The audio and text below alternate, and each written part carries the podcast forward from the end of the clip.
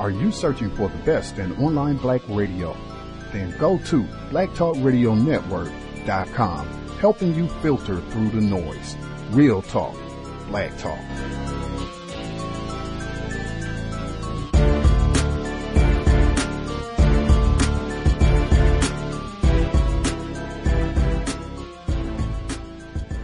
to Madison, Wisconsin now, where outcry continues over the shooting of Tony Robinson. The unarmed biracial man was killed by a white police officer last week, and protesters say that officer should be charged. Overall, public response to the shooting in Madison has been peaceful, a striking difference from what happened in Ferguson last summer. But there is this similarity. Many in Madison say stark racial disparities played a role in Robinson's death. Gilman Halstead of Wisconsin Public Radio reports. Madison, Wisconsin is not Ferguson, Missouri. African Americans make up only 8% of the 250,000 people who live in this Midwestern university town. Ferguson has only 20,000 residents. Blacks make up two thirds of that population. Reverend Alex Gee. grew up in Madison, and his congregation is largely African American. He says the shooting is a realization of one of his worst fears. It's it's crazy. It's like a hurricane coming to Madison. Mm-hmm. That's not supposed to happen inland. But that hurricane hasn't led to the violent street demonstrations or looting or the burning of cars and businesses that occurred in Ferguson after the shooting of Michael Brown. Police here have calmly stopped traffic and ushered protesters from one rally site to another. The very night that Robinson was killed, Police Chief Michael Koval met with his family and apologized. The next day, Koval identified Matt Kenny as the officer who shot Robinson. An independent state investigation of the shooting began within hours of Robinson's death. And unlike in Ferguson, where police released a video of Michael Brown allegedly shoplifting, Chief Michael Koval says the fact that Robinson was on probation for armed robbery has no connection to the shooting. But Reverend Gee says that doesn't mean there aren't racial tensions here. What it awakens for the community is is an old tape that's been played over and over and over in my life, my father's life, my grandfather's life, my great grandfather's life, and it's just hard to shake it. Despite its reputation as a liberal city with good schools, the arrest rate for young black men in Madison is six times higher than it is for their white counterparts, and that's three times higher than the national average. Erica Nelson studied Madison's racial divide for the Wisconsin Council on Children and Families. White well being in terms of education and all these sort of indicators is better than the national average. And so the notion that a rising tide lifts all boats is not taking place here. And in fact, it's uh, African Americans are doing worse. Even before last week's shooting, these statistics have been a central theme in a series of protests over the past two months, calling for changes in the way police interact with Madison's black residents. David Harris teaches law at the University of Pittsburgh and studies racial profiling by police. He says Madison is already using a model aimed at promoting positive relationships between police and minority communities. Many police departments who will talk about community policing, uh, who will dedicate one officer or one small unit of officers to community policing, but Madison's approach has been more pervasive and for a longer period of time. Last week's shooting raises questions about how effective those policies have been. Madison Police Chief Michael Koval is promising to step up efforts to reach out. I've asked my officers to park the car, get out and walk, get out and be visible, have those courageous conversations as people would allow play a game of horse on the on the basketball court. We need to show that we are members of the community as well. And just how the community adjusts its self-image may in part hinge on the results of a state investigation into whether the shooting was a justified use of lethal force. For NPR News, I'm Gilman Halstead in Madison.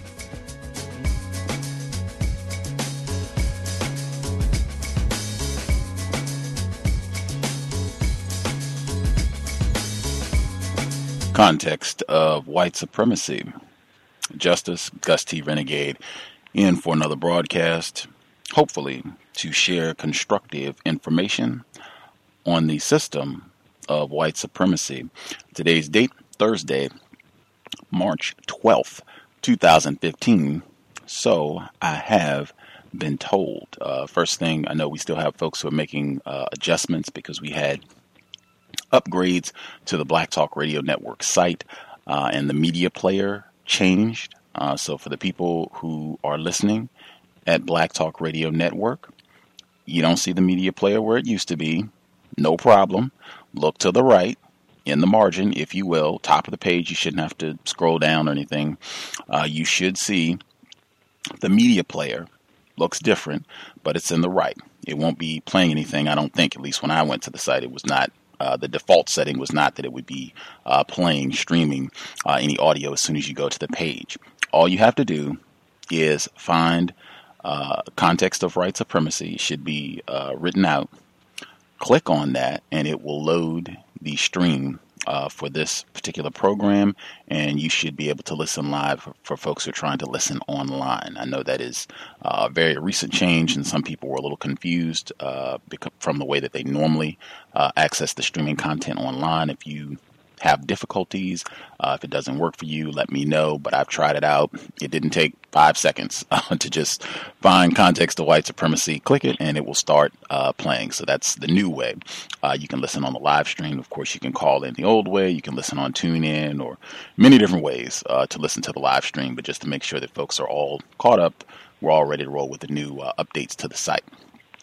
That said, uh, it seems like uh, this has been yet another busy week. I think I said last week that there were so many things happening uh, that it was difficult to keep up with everything that was directly, explicitly talking about the system of white supremacy. Uh, this week hasn't been quite that busy, but it certainly has not been a slow week.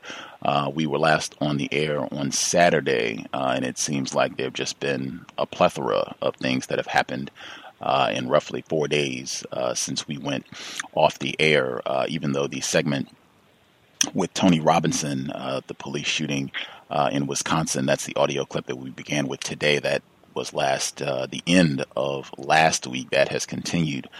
to evolve this week, and just a reminder to folks, they just had that report that came out uh, it wasn't. It was about a week ago. it's been about seven days.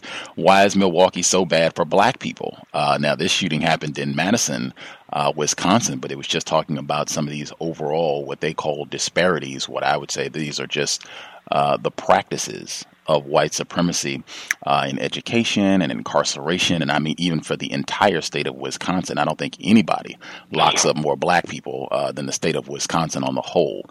Uh, but that has obviously been a big issue. Uh, the resignation of Tom Jackson, as uh, well as the municipal court judge in Ferguson and the two officers uh, were shot. It's just been a lot uh, has been going on uh, over the past few days. Uh, definitely uh, will be lots to talk about. We'll be covering some of those issues uh, during our discussion for the evening to let folks know. Certainly, one of the other issues that has drawn a lot of attention, the situation down in Oklahoma.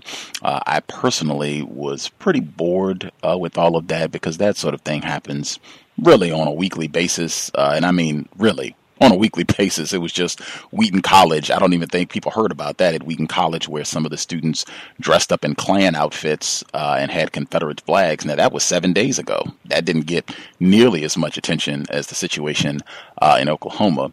However, I did use all of the attention since so many people are talking about that and it's producing so many different reports about the history uh, of this fraternity and its connection to white supremacy racism.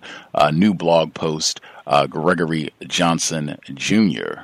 was found dead in a white fraternity like SAE. Uh, it's on the website. You can check it out.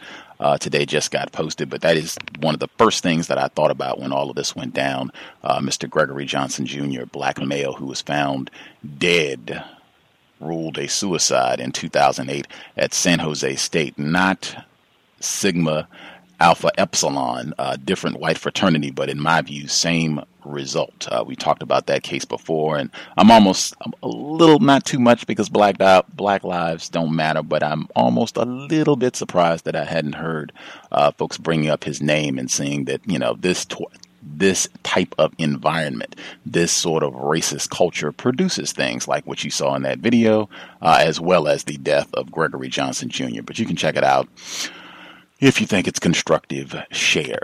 Uh, our guest for this evening's broadcast, uh, one of my followers on Twitter, uh, she tagged me in an exchange uh, where our guest Uh, he was talking about some of the conversations that he has been privy to as a white person when there are no non white people around. And that's certainly something that we talk about a lot on this program and emphasizing that the dialogue is very different when non white people are absent in terms of things that white people talk about, things that white people say. I think you got a glimpse of that in that SAE video that went viral. No non white people present. You would be amazed at the type of things that are said. Uh, and she thought it would be great uh, to have him on the program to share some of those details as well as his thoughts uh, on the system of racism, white supremacy. Uh, pleasure to have him on the program. This is actually a white person, uh, even though, unless I'm misinformed, he was born in Tennessee, uh, currently resides in the state of New York, lived in South Africa. Uh, for a period of time. So he has a very interesting perspective uh, on the system of white supremacy uh, and how it operates globally, uh, patterns, contrasts, comparisons uh, from his travels. Uh, you can check out some of his writings, uh, his blog, thoughtsofbrown.com. Should be linked in the description to the program. The address again is thoughtsofbrown.com. Real pleasure to have him on the program. Joining us live, Mr. Ryan Dalton. Uh, Mr. Dalton, are you with us? I'm with you. Thank you so much for having me. Pleasure to have you on the program, sir. Um, anything for our guests? This might be their first time hearing about you and checking out your blog and what have you. Anything that you think listeners should know about you before we get started? Um, yeah, I mean, you you covered some of the, the, the main spots. I did grow up in Tennessee, a small kind of white suburban area called Cookeville, Tennessee. Um, and I lived in Cape Town, South Africa for 10 years, where uh, I worked with homeless youth in downtown Cape Town area, and that's where I really um, got involved initially in activism and really uh, started seeing the impact of white supremacy and systemic racism on the youth that I was working with. Um, and so uh, that's kind of where I got some of the my first experiences really fighting uh, white supremacy. Though I did grow up obviously around it in Tennessee. Um, and yeah, and now, as you said, I live in Brooklyn and I'm a high school teacher. Okay, right on, right on. Uh, I guess quickly the the demographics, the high school that you teach at, uh, in terms of your students, are they mostly white, mostly non-white? Um, mo- majority of the uh, students at my school are black. Uh, teaching at Crown Heights. Okay, okay. Fascinating, fascinating. And and what age are these freshmen, seniors? What age are they? Um, I actually I teach. We uh, we have a small school. Um, we're part of a a small school in a bigger campus, um, and so we're actually six through twelve. And I end up interacting with all the grades because I'm also the coordinator of student activities. Um, but I I've taught pretty much all the grades um, the the whole range in various different classes I've taught there. Okay. But I, I deal. I, I teach predominantly uh, this year tenth grade and sixth grade, and then I have a tenth grade advisory circle that meets every morning. Hmm. Fascinating, fascinating. Uh, we're going to try and cover as much material as we can. Some of the things that you shared on your blog, some of the current events, and and uh, the topic, the exchange that you were having online that uh, alerted me to uh, your efforts. Uh, before we get to that, uh, we start this program uh, with definitions. Uh, found definitions are very important. the definition that I use for racism and white supremacy, I use those two terms as synonyms. Same definition for both terms. That definition is as follows A global system of people who classify themselves as white and are dedicated to abusing and or subjugating everyone in the known universe whom they classify as not white. Uh, do you think such a system exists? Do you think that is an accurate definition? Absolutely. I mean, um, I'm sure you're familiar with bell hooks. Um, the author and academic, uh, she speaks about the institutionalized systems of domination and um, white supremacy as one of the prominent ones, uh, not just in America, globally, obviously, but also very prevalent in America. And that's pretty much the her definition, in other words, also of uh, white supremacy as an institutionalized system of domination. Hmm, okay. Definitely uh, familiar. Well, I'll speak for myself, not the listeners. Yes, I'm absolutely uh, familiar with uh, Bell Hooks, uh, her work, lectures, books, uh, the whole nine. Um, before I get to the post uh, where you were talking about some of these all white conversations that you've been privy to, this is a question that I'm trying to ask all of the white people who come on the program to get their perspective.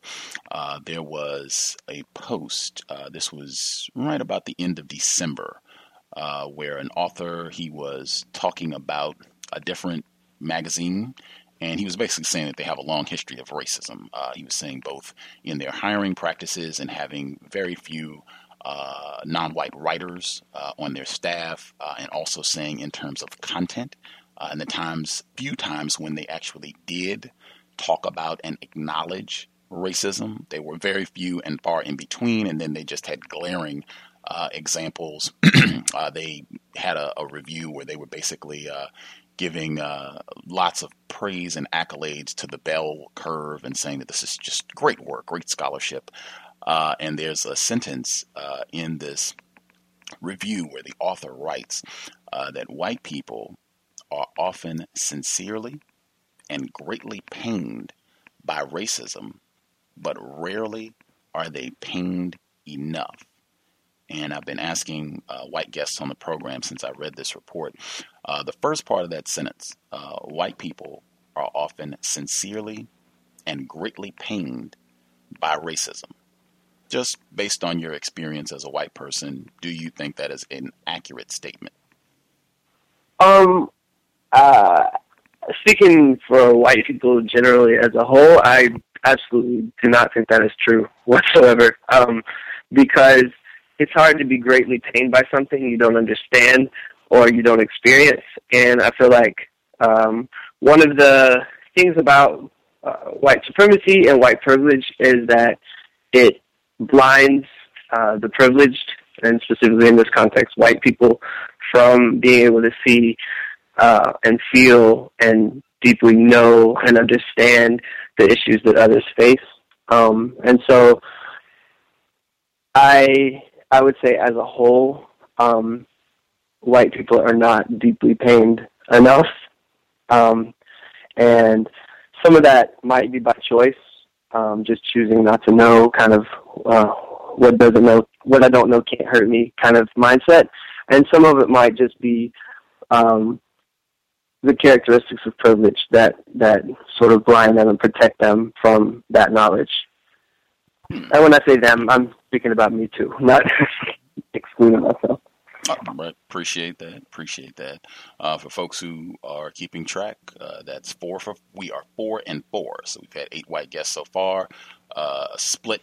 Uh, excuse me. We've had eight people that have been asked that question thus far. We are split down the middle four and four. Uh, I think at least right now the trend uh, out of the four whites who said that they did not, or that they did think that that was a truthful statement. Three of the four were females. Uh, for folks uh, keeping track, all of the folks, all of the white people thus far who said that they think that that statement is false, they have all been white males uh, thus far. For folks keeping track as we go, we'll continue to ask and get more information. Uh, what exactly is it that you think, uh, if I heard you correctly, you said that uh, white people don't understand uh, racism. What exactly is it that you think a significant number of whites don't understand about racism? Well, it's it, it's something, uh, especially when it, it's something that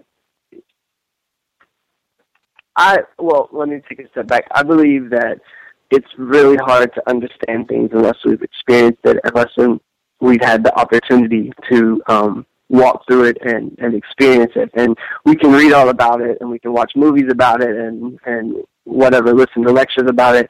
But until you've had that deep understanding, it's really hard to. Um, I mean, that deep experience. It's really hard to understand it on a deep level. Um, and so uh, there, there are just certain things that white people do not have to face on a daily basis. That would be um, things like many uh, realities, but also articles and um, news headlines we've seen. Um, where I, I've seen articles about having specific names on a resume is an immediate rejection of a resume, and um, things like walking through a store and being followed around. We see some vines and, and videos online um, where I see I saw one recently of a black man who was being followed around the store by um, the store owner, and he was doing it in a joking way, but also saying how ridiculous it was. This man was white man was following him around the store just because he was black. Um, those are day to day things that white people do not have to face, and they don't understand, and so they can't understand just how um, racism just permeates society and all of our institutions and every aspect of um, our lives. And because we're protected from that, it's impossible for us to understand it on a deep level. And I think that's why a lot of times in the past when I've spoken about racism or white privilege, um, the very thing I'm speaking about, uh, white, uh, what many white people are very quick to jump on that and sort of demonstrate the exact behavior that I was speaking about of like a privileged white person and how they would respond to me speaking about racism.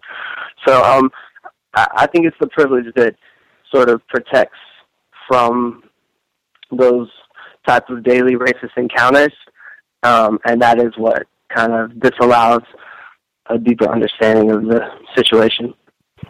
Hmm just for folks listening in, that was uh, on my part. That was a poor job at uh, asking the question.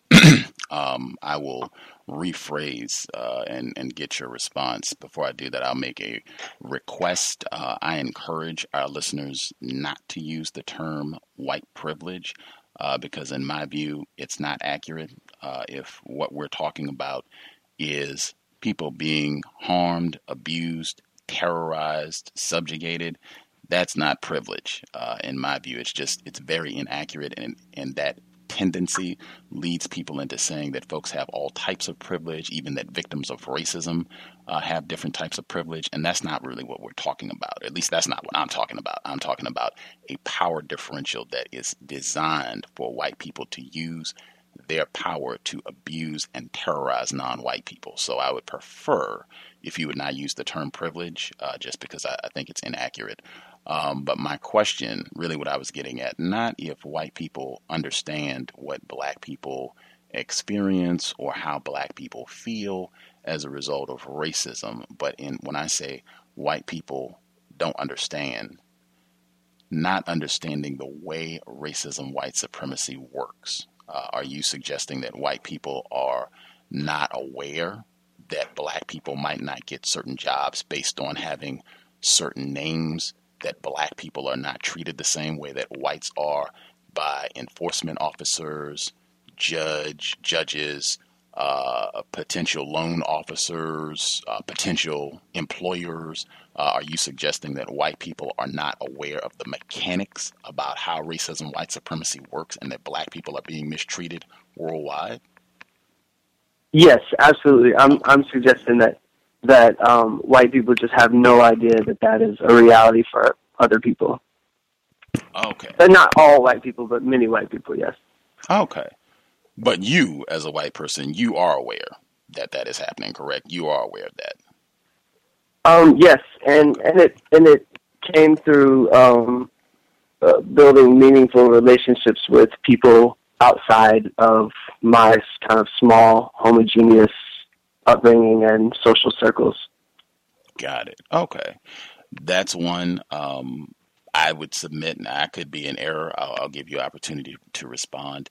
I hear that a lot uh, from whites. I hear it from victims of white supremacy that this problem is because white people are just not informed about racism and the latter, meaning that they just don't know that this is happening. They don't know uh, that black people are being mistreated. They don't know that this is set up worldwide. And I'm saying, uh, in the strongest possible terms, that that is malarkey that is nonsense. Uh, and really, I could really be worse than that. I think frequently whites are lying when they say that. They know that is not true. And I've told people, rewind, right? Let's not think in terms of 2015. We don't have to go back to ancient history. If we just went back, since everybody wants to talk about Selma, uh, if we were in 1965, I don't think too many people could honestly say that white people don't really know that black people are being mistreated. I don't think too many people could honestly say that white people don't know how these signs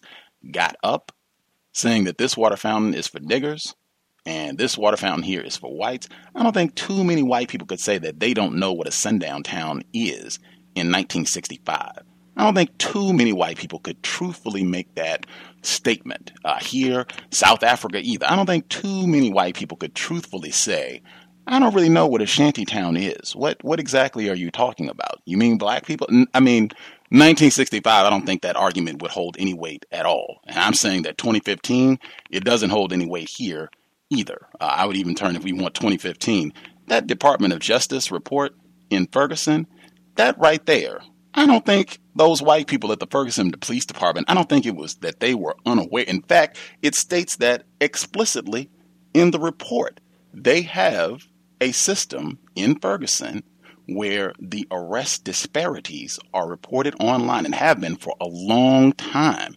That report says explicitly that they knew there was a massive disparity in black people being stopped, ticketed. They had known this and not just knew this when the whole Michael Brown kerfuffle came about. They had known this for years because it's online. They're using all the technology and everything to compile this. So you have these statistics.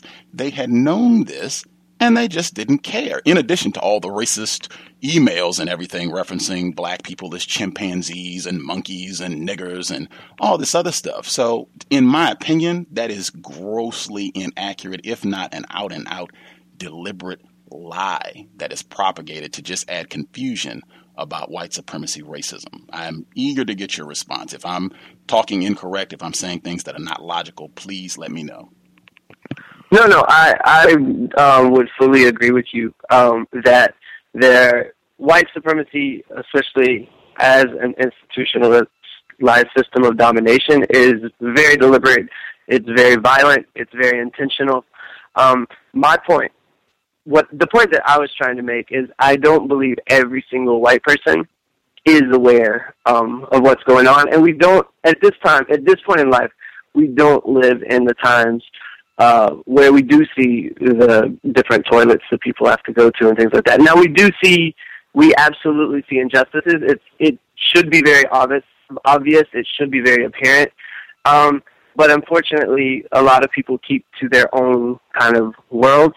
But let me not. Um, I'm definitely not trying to make excuses for white supremacy, and I definitely agree with you. Like in the Department of Justice report on Ferguson, um, that's blatant racism. It was absolute proof that they were very intentional about who they targeted, how they targeted, and why they targeted them. Um, I think I was more speaking on a broader level. Um, the average, let's say, suburban white American, I don't think they know the depths of racism. Um, that I don't think that, that that happens in America. I don't. I'm not saying that's an excuse or, um, yeah. I, it's just I think that that that's more what I was speaking about. But I, I definitely understand what you're you were saying, and I even agree with that. Okay, there there seem to be some contradictions in your response, um, where it just it seems impossible that we can agree, and you still take the stance that you're speaking in a more broader sense that some of these white people, uh, that there are white people who just don't know the depths of racism, because that is the antithesis of what I'm saying. I'm saying that these white people know. I wouldn't care if they're out in the white suburbs, in Appalachia, uh, in South Africa, uh, South Africa, Cape Town, wherever they happen to be. I'm saying fundamentally, whites understand what it means to be white and how they are supposed to function in a system of white supremacy in relation to black people. That's what I'm saying. And for evidence of this, I will segue to the conversation that alerted me to your work about these conversations that happen in white spaces. I would just hold that up consistently because we've talked about this really for years now at this point. If black people knew the type of conversations that white people have in private company when there are no non white people present, I think we would have a lot more resistance to anyone, including yourself, Mr. Dalton, making a suggestion that white people are just not aware of the depths of racism, any and all white people, that they are somehow just clueless about all this. And and before I even segue, just the seriousness, because this is something I think that needs to be totally squashed. I encourage listeners to really think about this, because I could be in error, I make mistakes, but really think about this. Uh, in my view, I suspect just with your response, I suspect that you could be deliberately, willfully practicing racism here in that response, because it just it doesn't make sense to me. It seems like there are a lot of contradictions to what you just said. But I will segue because I think this, for me, makes the point. You wrote on your Twitter uh, this is earlier this week. You were talking about your time in South Africa. You said the first time that I heard one of these all white conversations, I was in complete shock. I couldn't believe what I was hearing. Now, this is while you were in South Africa. I, before I even get your response about the details of what you were hearing, uh, and what this reveals about the system of white supremacy. I'll just get in for the record, too, that I'm pretty sure you could probably give us some examples of this happening stateside or anywhere else in the world, but certainly stateside, Tennessee, New York, wherever else you have been uh, in your travels of this exact same phenomena in terms of what white people say, how they talk about black people when there are no black people present. But can you kind of give us the details, as much detail as possible, about what you were hearing in this all white space in South Africa? Sure. Um, this was uh, that was this would have been in 2003, uh, and I lived in Cape Town since. Well, I, I moved there in 2000, um, and so I uh, just started at University of Cape Town, and just by the nature of my life and the work I did, um, I was rarely around white South Africans in Cape Town.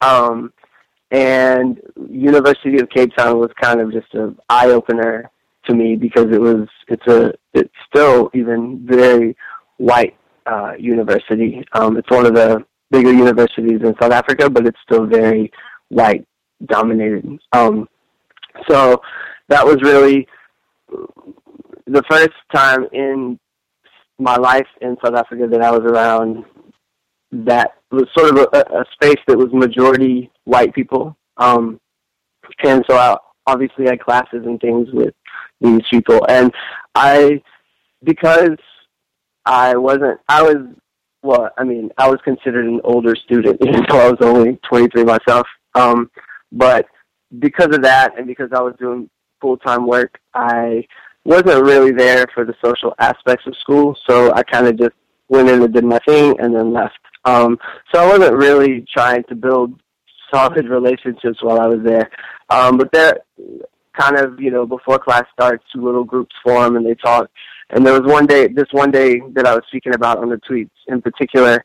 Um, it was a group of students that had kind of formed outside uh, of a classroom, and one of one of the girls, uh, white girl, her apartment had been broken into, um, and they, I, I, it's it's this part is kind of foggy to me, but I, I don't know if they caught someone or if she saw someone or what it was. But the bottom line is she either assumed or thought or knew that the person who broke into the, her house was black, and that is where um, she started saying things like, um, "Oh, now it's just every black person I see, I'm angry at, and I'm just so." And she was just saying these sort of um, general statements about an entire group of people based on one person uh, that had broken into her thing, her house, and I was just shocked at what I was hearing, and I it took it was almost like a Twilight Zone moment because I couldn't figure out why she would think it's okay to speak in that way. And in that first kind of moment of shock when I was like trying to figure out what's going on, I looked around and I realized that the little group that was standing there was only white people. And I uh, I don't remember exactly what I said, but I said something along the lines of, "I don't appreciate the way you're speaking. It's incredibly racist. Um, you're blaming an entire group of people for one thing that one person has done." Um, and I walked off at that point.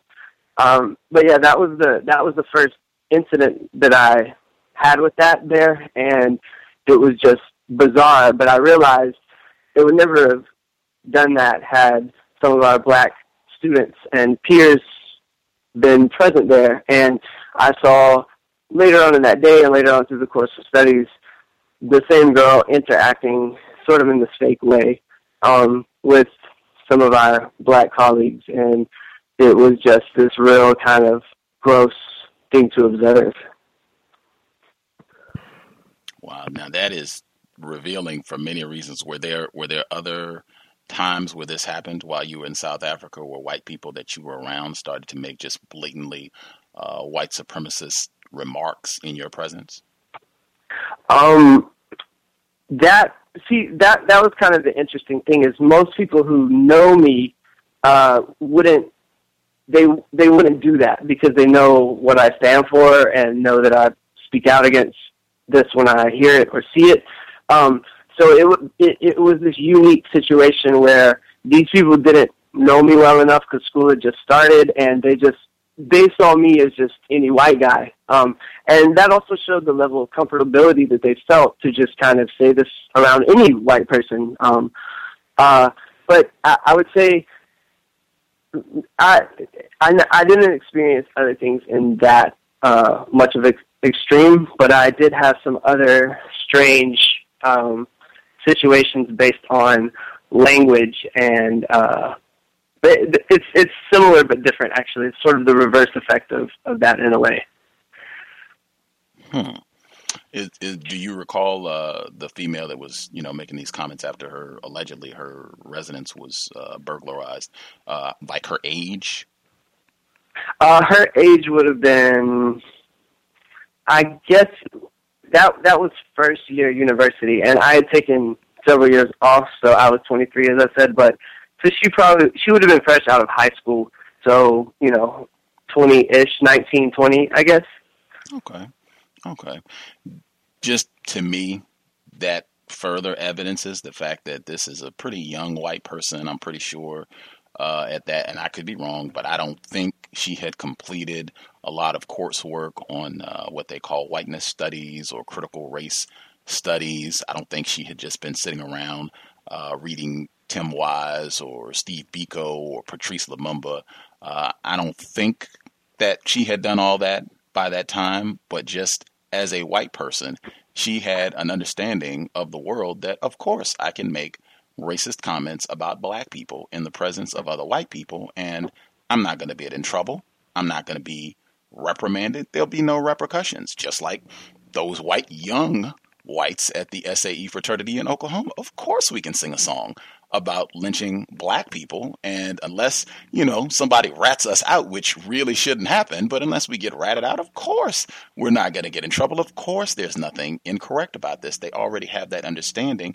And, and I think you talked about this in the tweets as well, the hypocrisy, or I can't even say it's hypocrisy. In my opinion, it's just further demonstrating I know this is something that I shouldn't do if black people are around because I don't want them to think, to know, to be confirmed that I am a racist. So I wouldn't, of course, I wouldn't do this when black people are present. But once they exit, and I'm in the backstage, uh, Two Faced Racism book that we talked about, once that is the dynamic, psh, let it rip. I can make any sort of racist comments I want. And of course, as a white person, you should co sign. Just having that understanding of what it means to be white, I automatically assume if you're white, you're racist. Am I correctly extrapolating from what you told us. Again, if I'm, you know, talking crazy or saying anything that doesn't make sense, you know, let me know. Yeah, no, that's that's absolutely what happened there. And I, I did actually remember one other interaction I had specifically with that uh, particular student. If you're interested in that. Yes, sir. Yes, sir. Okay, so, um, so we that that was first year, and so you have a well, in, in South Africa, um, the universities are based on, I guess it's the British system, um, but they don't have that kind of first year that we have here where it's like English, um, science, math, those kind of first year courses, uh, you kind of get straight going into whatever you're studying. Um, and so your first year is first year courses in whatever you might be studying. Um, so that first year we had a, oh, I was studying social work, by the way. Um, uh, we had this introductory social work course that's kind of just mm, climatizing uh, people to the idea of social work and just trying to expose the students to all different uh, worldviews and perspectives and things like that. And so one of the assignments was to write a piece reflecting on racism within ourselves and around us. Um, and so we were asked to do that. And then sort of the culminating uh, task, I guess, was a class discussion on race, basically on what we had written. Um, but we were supposed to discuss in depth race, and it was that in itself was the discussion was very well. That whole experience was kind of an interesting experience um, because uh, the professor who graded my paper, I, I was pretty brutal with my critique of racism in South Africa and within myself, uh, what I grew up with. Um, and the professor who graded it was an older white English South African lady. Uh, I would say she's in her 70s. And she, everybody else's papers, they got back things like, "Oh, that that must be so hard," and it was a lot of, um, I think, what people would refer to as like white peers I think what people, people even like, some of the white people were uh, well, let me uh, mince words, I guess, ignorant enough to use things like reverse racism and, and this type of thing. Um, and her, her comments were very validating to everyone. And uh, on my paper, she just like ripped it apart. And she was very, she was very clear that oh, this this is not for a grade. This is for introspection. Um, and she was just very critical of uh, of things I wrote. And then she even went as far to say like, I'm you're American, so you don't know what you're talking about, and you can't speak on our country because you're American, which is also fair enough. Like I, I understand where someone might have that uh, perspective. So, anyways, uh, that all led up to this class discussion, um, and it was one of those typical scenarios where nobody was really saying things that they really truly felt, and or uh, things. No one was really allowing themselves to go to a deep place, and the discussion stayed very shallow. And it was just kind of people saying things that they thought everybody wanted to hear. Um, and we walked out of that talk, and that same girl was kind of like exiting the door as I was, and kind of uh, said, uh, "Oh, that was frustrating," or something like that. And I, I also expressed frustration. Um, and when I expressed frustration, I was talking about how I wished it would have gone deeper. I wish we would have spoken about something. And she, her frustration was, she said she's just so tired of hearing about this racism. Um, it, it's not even, it's not even a problem anymore. Mind you, um, 1994. I mean, that's 2003. 1994 was when apartheid officially ended and you know the new democracy started. So we're just looking at like basically um, nine years later. Um, and she said, you know, this isn't even a problem anymore. It's over. Why can't we just move on? And then she said, and and and my sister can't get a job because of BEE, which is um, South Africa's version of affirmative action. It's Black Economic Empowerment, and which is also not true. Her sister absolutely could get a job. Um, but I just heard the same kind of thing. And again, I, I shut her down and I was like, I think you're speaking about something you're very unaware of. Um, that's not true. If your sister does not have a job, she will absolutely get a job. Um, uh, racism is still very much an issue in this country. Um, and yeah, so that was a, another experience I had with her that just came to mind. But fortunately, uh, my experiences with her were few and far between. Hmm. Fascinating. Uh, again, our guest, Mr.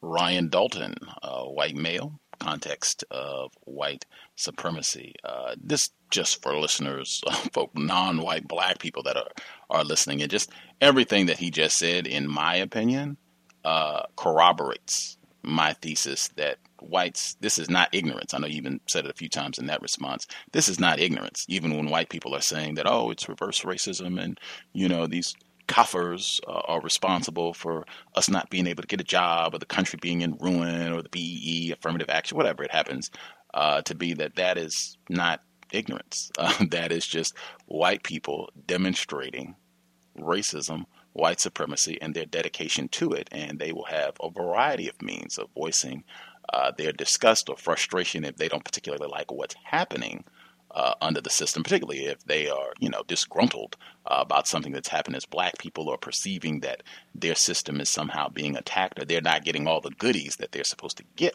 from that system being in place as a white woman white man. Excellent. I do really appreciate that your anecdotes uh, revolved around white women, young white women, and elderly white women, because I think that's one of the major errors that is also consistently made uh, in generally uh, everybody, white people and non-white people. They talk about white supremacy, and even some of our guests, they've said white male patriarchy, and I, I shudder.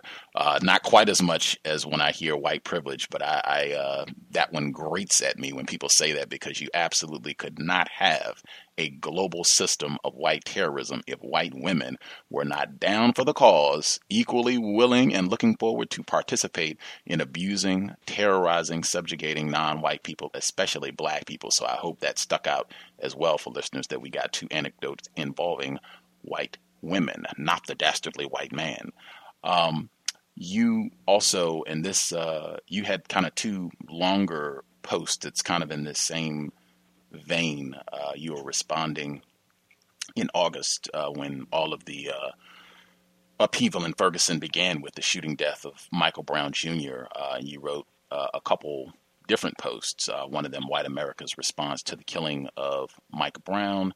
and then I guess people left comments or however, let you know that they didn't appreciate what you had to say. Uh, and so then you wrote uh, a follow up to that. Uh, Ryan Dalton is a racist asshole, where you went through some of what you heard uh, from people uh, writing to you, responding to you. Uh, the program is G rated. I just don't censor when people, that's what the article's title, so that's what it is. Um, you wrote, uh, racial segregation in our geographic residential areas and social relationships enables the perpetuation of ignorant views of the other, i.e., non white people.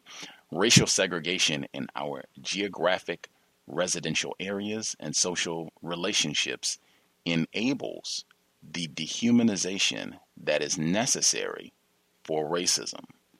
Uh, aside from the fact that ignorant pops up again and I've already, not to beat a dead horse, but uh, to me, it sounds like you are suggesting that the problem is that white people don't have enough contact with black people to see them as human beings, to realize that they shouldn't be mistreated and that racism should be passe. We should be about justice and not mistreating people uh, on the basis of them being classified as not white. Is that is that what you were getting at in this uh, paragraph?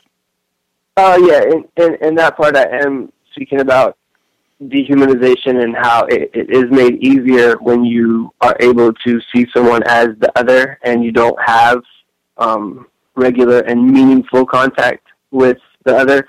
Uh, Bell Hooks speaks about it as the accident of circumstances. Um, that just our sort of social uh, circles tend to be homogenous, um, and she she she describes uh, she talks about a white liberal named Ken and um, says that he sees in his social life as more of an accident of circumstances than a choice. And um, I mean that's that's playing the victim but she's just pointing out that if you don't have those interactions with quote the other end quote whoever the other is, then it's easier to see someone as not human. And it's meaningful relationships that uh, allow us to see each other on a deeper, um, more human level. Hmm. I I read that and just many things came to mind. I'll give, uh, I'll explain, but just my quick thesis. I would have to tie this to what I said earlier. This is is for me. It's pretty much a, a continuation uh, of the same, in my view, nonsensical line of thinking that white people are ignorant about racism. Uh, that white people they just need to have more contact with black people. If they had more contact with black people, then we would progress in solving this problem. And I just can I? Oh, hang. I'll, I'll let you respond, but I want to. I want to okay, finish. Sorry. Okay. Uh, I just I find that it's ridiculous on so many levels. Um, number one, you had we had formal plantation enslavement right in this area of the world uh, for centuries, uh, not just in this area of the world, but other other parts of the globe as well. But uh, where white people were in contact with the black people that they were enslaving, raping, beating, whatever else they wanted to do, uh, that didn't stop them from practicing racism, white supremacy. Even after that era of white supremacy slavery ended and we transitioned to a different era, uh, we still had white people who were in daily proximity. Uh, all of this mammy, and we got to go back and have 80,000 movies of Gone with the Wind and The Help and what have you, where you got a black person who is living in a white person's house or at minimum spending 45, 50 hours a week in a white person's house and wet nursing them and changing their diapers and the whole nine, where they've had tons of contact uh, with black people. Uh, I just I, I, see no logic uh, in that at all. And then I also come back to the other end.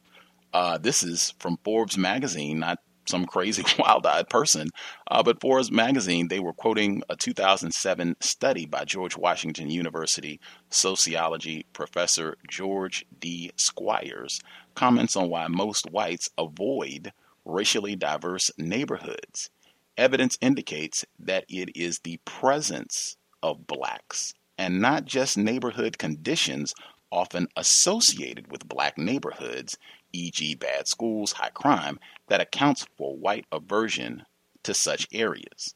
In one survey, whites reported that they would be unlikely to purchase a home that hmm. met their requirements in terms of price, number of rooms, and other housing characteristics in a neighborhood with good schools and low crime rates if there was a substantial representation of African Americans.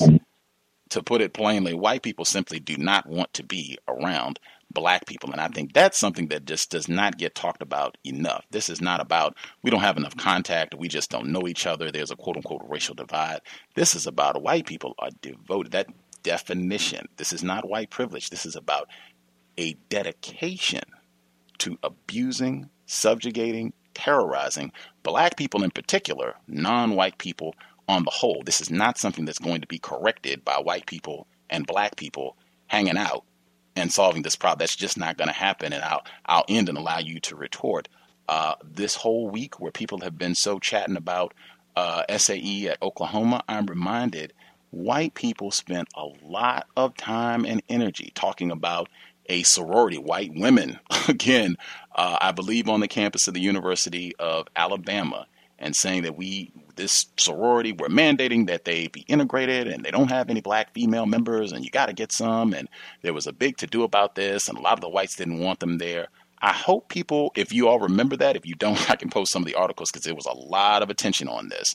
Uh, if folks don't recall if you do recall uh, i hope people will keep that in mind having heard that this week and also remember gregory johnson jr we do not need to be looking to be around people who have shown consistently for centuries that they are dedicated to abusing black people. That to me is just the height of absurdity to say that we will solve this problem by having increased contact with folks who are dedicated to practicing racism. Uh, feel free to respond. And again, if I misinterpreted or didn't hear something correctly, let me know. Yeah. Um, so I, I did just want to clarify. Um, I, maybe I didn't make myself completely clear. I absolutely do not believe that just putting people together and making people live in the same place or something like that is going to solve racism and end white supremacy. Um, I, my my point with uh, talking about separation, perpetuating it, is the the more separate we are, the easier it is for dehuman. I was specifically speaking about the dehumanization that is necessary to perpetuate these things. Um, And when when I kind of tried to, I wasn't trying to interrupt you, but when I was trying to sort of clarify, I was going to say I understand that black people and white people had extremely close contact during slavery in America, and it was absolute, absolutely atrocious contact. Um, but there, there was even that uh, similar uh, to what I saw in South Africa with still uh, what they call domestic workers and nannies uh, taking care of little white children, but simultaneously with that, you you have so you have this little baby white child who is being brought up by a black nanny in South Africa or in America, and simultaneously with that sort of care and nurturing that's happening, um, that that baby grows up to love that person, but at the same time, that baby grows up being taught that that person is not equal, and it is very intentional, and it is a very, um, yeah, it is a very intentional thing that happened in history and even that I saw in South Africa. Um, so I'm, I, to clarify, I'm not saying that just contact alone is going to end it, and I also don't think, I, I mean, I'm not like sort of uh, wide-eyed and bushy enough to think that just like we can't force integration. Um, we can, uh, like they abolish segregation on paper, but you can't um, end segregation in people's hearts. Um, uh, my point in that piece that I was merely trying to make is that segregation does allow the perpetuation of these things to uh, allow these things to perpetuate on a on a greater scale when we don't have meaningful contact. And I think the focus is on meaningful contact, and that meaningful contact has to be open and honest about the power struggle and the power um, systems in our society, and it has to be a continuous awareness and a willingness to be reflective and um, honest about those things. Uh, I mean, a, a great example of what I wasn't talking about, but I think sort of going on your point, is what we see um, with gentrification uh, happening in many of these urban areas where these young white people uh, who actually are in love with black culture but not in love with black people um, move into certain areas because they think they're hip and cool.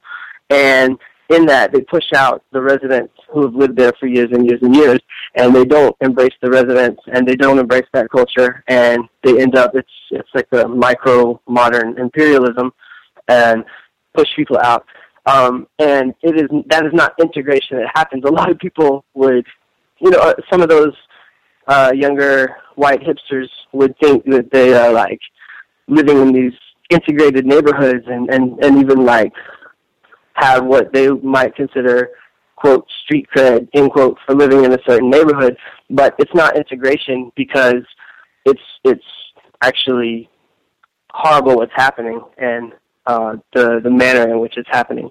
So um, so just to clarify, maybe maybe you could ask if you need more clarification for for what I I mean, but um, I, I wasn't saying that uh, integration or even contact is going to end racism, but I do think that through meaningful relationships, um, people can begin to see each other in a way that just mere um, distance and separation and simple stereotypes won't allow.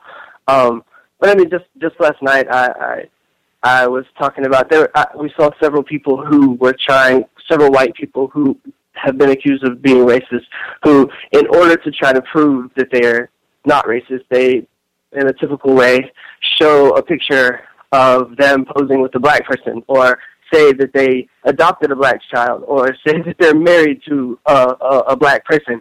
Um, and that's preposterous because in the same way a misogynist man can marry a woman, um, a racist white person can marry a black person. Um, and yeah, it's obviously not proof that they are not racist just because they have this relationship. So even all close relationships and close contact do not equate um, anti-racism or the breaking down and the dismantling of white supremacy.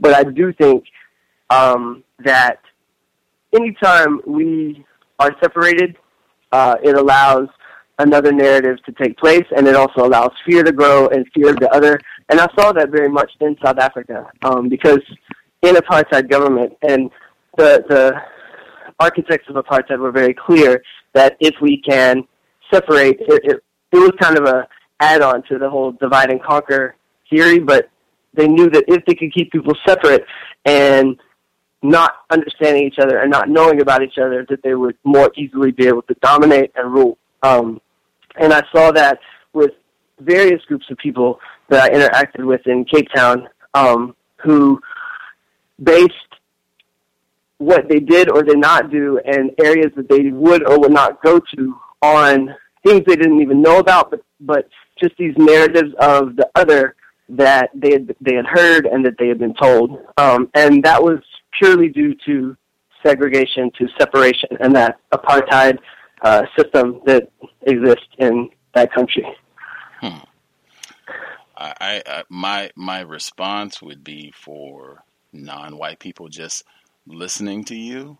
I can totally understand if you are a victim of white supremacy and you're not clear about what racism is, how it works, what it means to be white, everything else will confuse you uh, because you'll have someone like Mr. Dalton, who, in my view, is very informed. He's traveled, he has a global perspective on racism, white supremacy. You talk, you you read about this subject matter, bell hooks, James Baldwin, you uh, cite on your ball, uh, on your blog, Tim Wise, other scholars who write, uh, Derek Bell, other folks who write uh, and think critically uh, about racism, white supremacy. That listening to you, I would be very confused, uh, and I would be thinking incorrectly about white supremacy as a total system, and I would be thinking incorrectly about whites. I might even think that you are a white person that is sincerely about ending white supremacy. And I just don't think that's true. And for me, that is because I have concluded that whites are not interested in ending the system of white supremacy. And really, in my opinion, that's what everything boils down to. I feel like that's a question that should be asked every time. Any white person that pops up says they want to talk about racism, or they've written a book, or a blog, or done a film, or even if they haven't done it, even if they just say they want to talk about it, all white people sincerely interested in ending racism, white supremacy? That's why I try to ask that question uh, that we started off with to our white guests, because now we really start to get down. All of this contact, not having contact, uh, you wrote in a different uh, one of your blog posts, uh, we still live extremely racially segregated, both geographically and socially for the most part. This segregation allows the perpetuation of racism and othering. Uh, just the fact that, from what I just heard and I'm reading, uh, which you wrote uh, in multiple spots, it is suggesting that somehow if we had more contact, that would push towards ending this problem. And that is absolutely fundamentally not true. It is a massive lie. I'm not saying that you're lying, but I just I hear this generally, and it's simply not true. It is a huge lie, and it's keeping us from solving this problem. White people who are dedicated to the practice of white supremacy, they can hang out, even some of the examples that you gave, they can hang out with black people. They can have sex with a black person. They can adopt a black person. They can be the one white person in a whole town of niggers, and it doesn't mean anything other than I'm a racist and I'm in a whole town of black people. That's not going to solve this problem. In my view, that's not even a part of why we have not made more progress in all of this. We need to get just to fundamentals about what it means to be white. Are white people going out of the business to practice of practicing white supremacy? If the answer to that question is no, they're not, they're dedicated to it, as I said in my definition, then that radically shifts all of these conversations and even how we go about processing these sort of things. I even I encourage listeners, I don't use the terms quote unquote segregation and integration. They don't make sense to me. You do not integrate a system of white supremacy, you stop the mistreatment. That's what we should be focused on, not how much contact we have. And again, I just I cannot emphasize enough because whites are dedicated to the practice of white supremacy. Most of them, a good chunk of them, they're not interested in having a whole lot of contact with people they perceive as niggers. Again, listen to the video that came out at Oklahoma. We're not interested in having any niggers in our fraternity, sorority, whatever the case may be. We are good. that is white identity. I'll just I'll just ask. We have people that called in and have questions. Uh, these are, are kind of quickies. Have you seen any evidence that white people collectively are sincerely interested in going out of the business of practicing global white supremacy? As a collective? Yes, sir. Absolutely not. Okay. I appreciate the clarity right to it. Bang. Uh, and do you think it's logical, given that this system has been in place for so long, for non white people to have an extremely high level of suspicion of any and every white person, including yourself, given your response to the previous question? Yeah, absolutely. I mean, I would, I would be very cynical and skeptical of any white person myself. yes. Uh, has a non-white person ever suspected you of practicing racism outside of this program? Um, I mean, yeah, I'm sure they have. I, I've never been told that uh, to my face, or, but I'm, I'm sure that has definitely happened. But they've never told you. Uh, no. Okay. Okay. It is it correct uh, I'll put it this way: my definition of a racist, uh, a white person who directly and or indirectly, consciously and or subconsciously mistreats someone because they are not white. By that definition, do you qualify? Are you a racist by that definition? Uh, no, I do not do that. You've never mistreated anyone directly, indirectly, consciously, subconsciously uh, because they were not white? No. Okay. I mean, maybe as a young child, um, there's like I can't say for my entire life.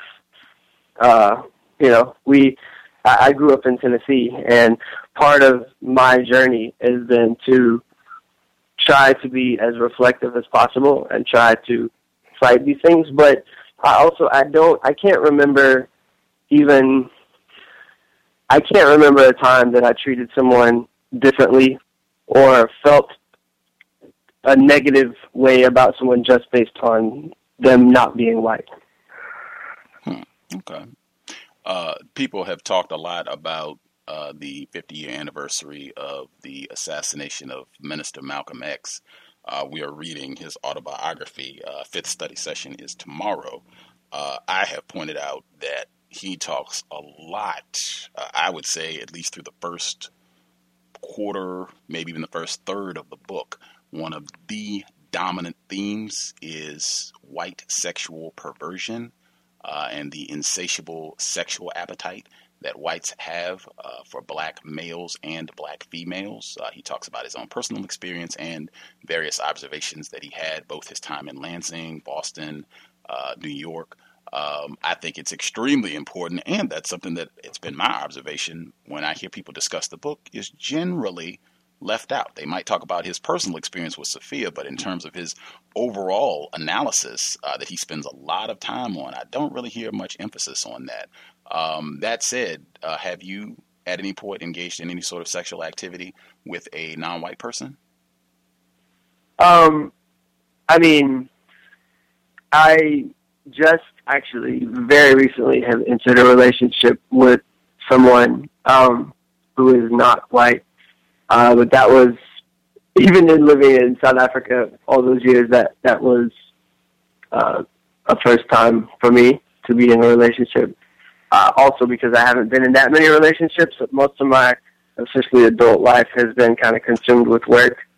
Um, but, but yeah, I, I mean, I've definitely seen this around that, what you speak about around me. And, um, especially in South Africa, there is even like this weird, uh, phrasing about things, uh, that local South Africans would sort of joke about about white Europeans or white Americans coming over for quote the African experience end quote. Um, so it is something that I'm aware of that definitely happens. Hmm. You said uh, this current, or is this a current relationship with this non-white person, or is this something past? Yes. Okay. Okay. Uh, is this male, female?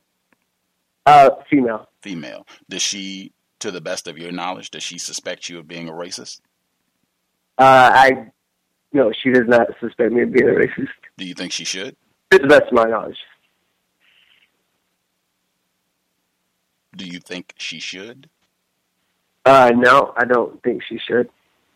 You don't. I thought you said before I asked you if you thought it would be logical for non-white people to have a high level of suspicion of white people, even yourself, and you said yes. Isn't that so?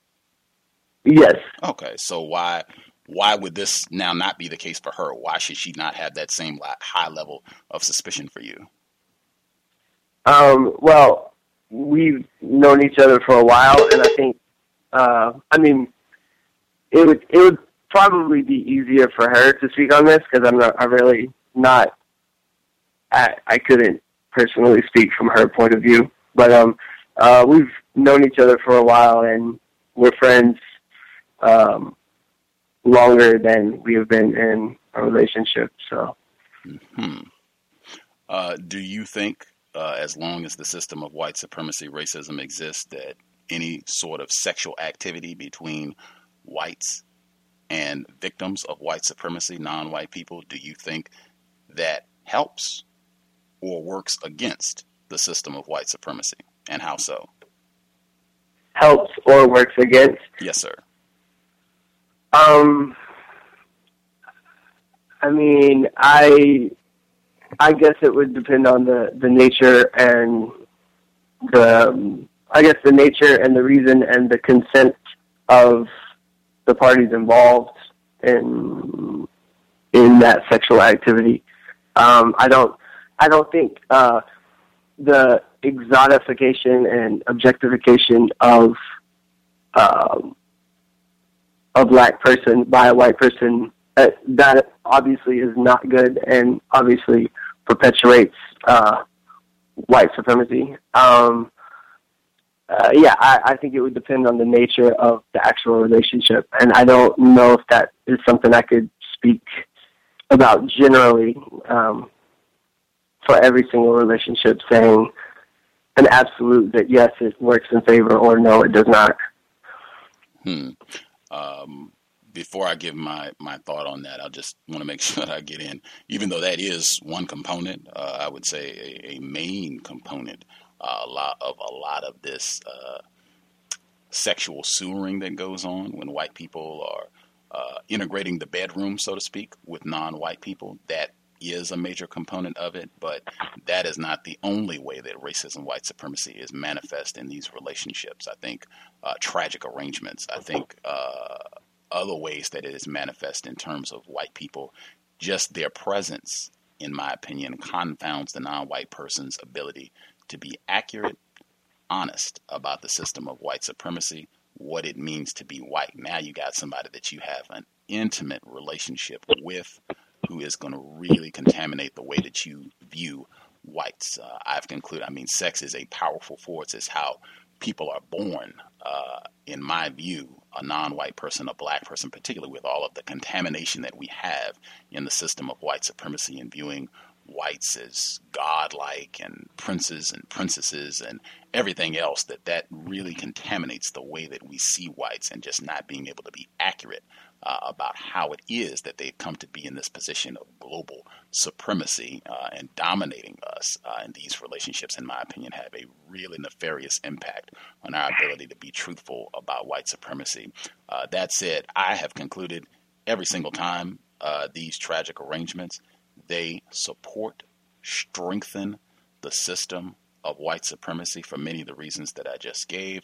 Uh, in fact, I can quote just paying attention to the news Harvard, they just made a new part of their policy, new code, if you will, that forbids sexual intercourse between professors and students because they said the power dynamic, this is incorrect. If you are a professor, you're taking advantage of someone that is in a weaker power position than you are, and this is not something that we're going to tolerate on our campus. And other, uh, unless I've been misinformed, other universities have similar policies in place. I'm not aware of a power dynamic greater than the system of white supremacy and the power differential between whites and non whites globally.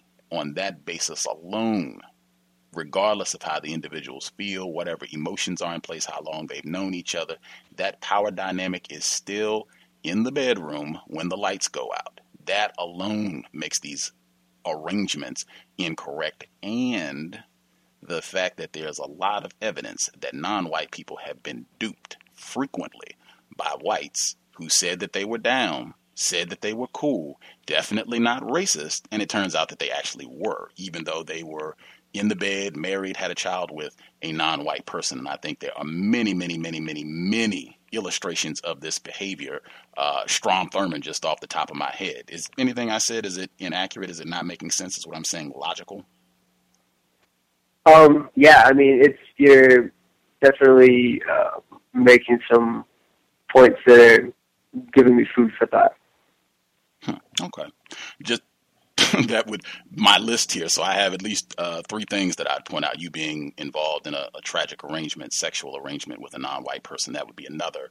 Uh, in my view, at least three different things during the course of this about hour discussion that we've had that I would say I think this could be evidence of Mr. Ryan Dalton practicing white supremacy racism because that seems to be one of the things that folks just can't find. It is the Loch Ness monster of uh, white supremacy. You cannot find a white person, other than the folks at Oklahoma and Donald Sterling, you can't find a white person that practices racism. It's very easy to find whites who have all kinds of privilege, can get band aids, don't get stopped by the police, they don't get followed around the store. But a white person who practices racism, oh my, that is, uh, as I said, the Loch Ness monster of racism, white supremacy. Uh, we have folks who dialed in who have questions. Uh, if you all have something you would like to ask Mr. Ryan Dalton, uh, feel free. Again, his blog you can check out thoughtsofbrown.com. Uh, the number 760 569 7676. And the code is 564 943 pound. Press star 6 if you have a question. Uh, I think this is Thomas, uh, and we have a lot of New York folks. I'm sure some folks uh, might be curious about your high school situation as well. I think this is Thomas in New York. Uh, your line should be open, sir. Good to hear from you. How you doing, Gus? Can you hear me? Yes, sir. Great. Um, quick couple questions for the caller. Um, I have a question for you too, uh, uh, for later though. Um, Mr. Dorland, how are you today, sir? I'm good. How are you? I'm alright, pretty good. Um, do you think that black people can practice racism? Um, no, understanding uh, understanding racism as a systemic issue and as white supremacy, then no, I do not think so.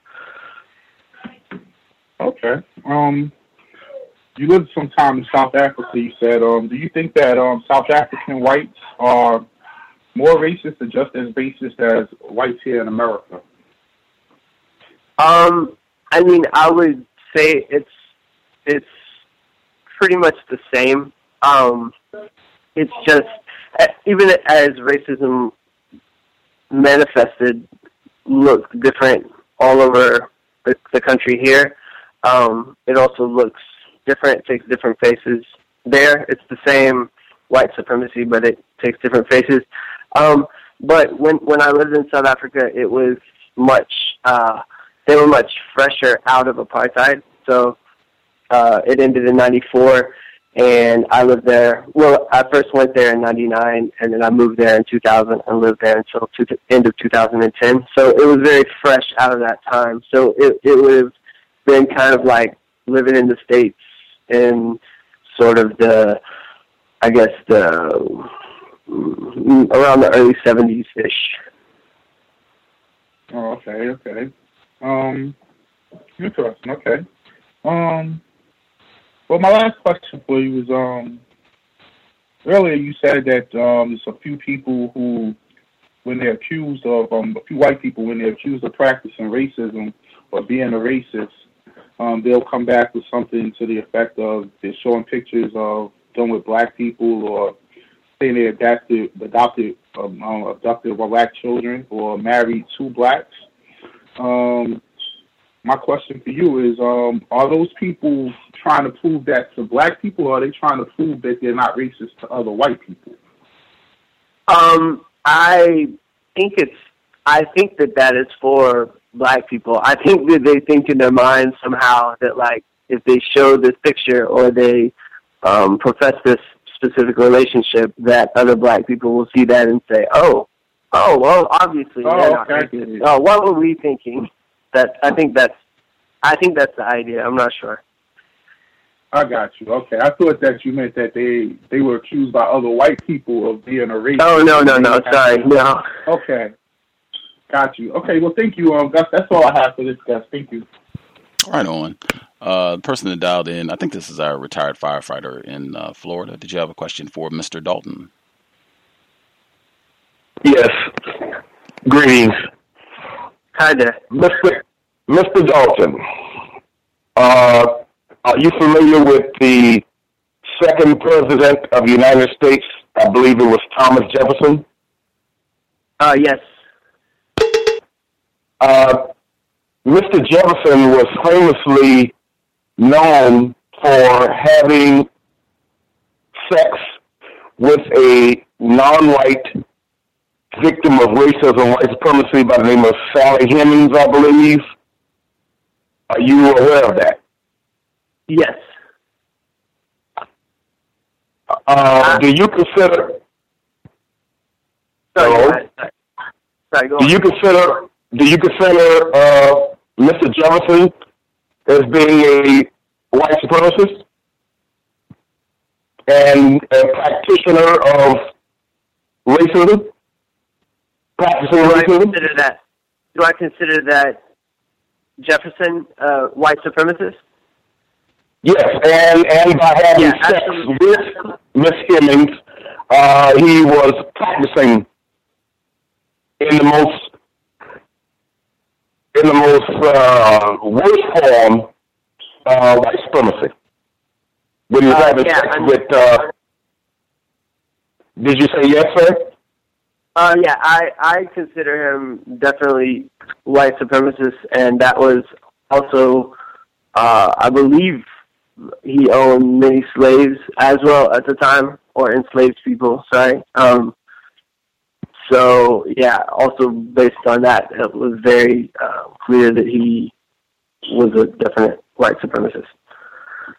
And I believe I heard you say that uh, we're still uh, non-white people are still under a system of racist white supremacy. Sorry.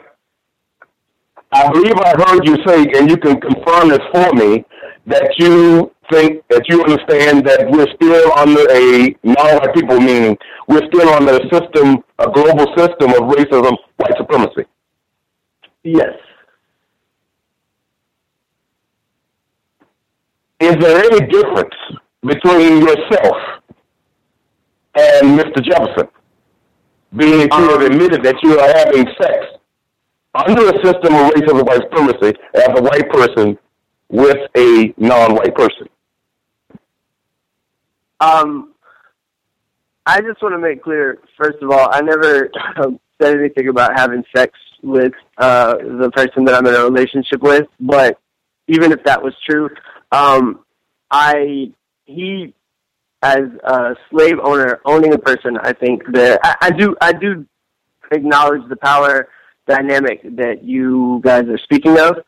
Um, but I think there's also a big difference in uh, two consenting adults in this era and a, a slave owner who has a relationship with the slave. I think there is a difference in that. What do you mean when you say adult?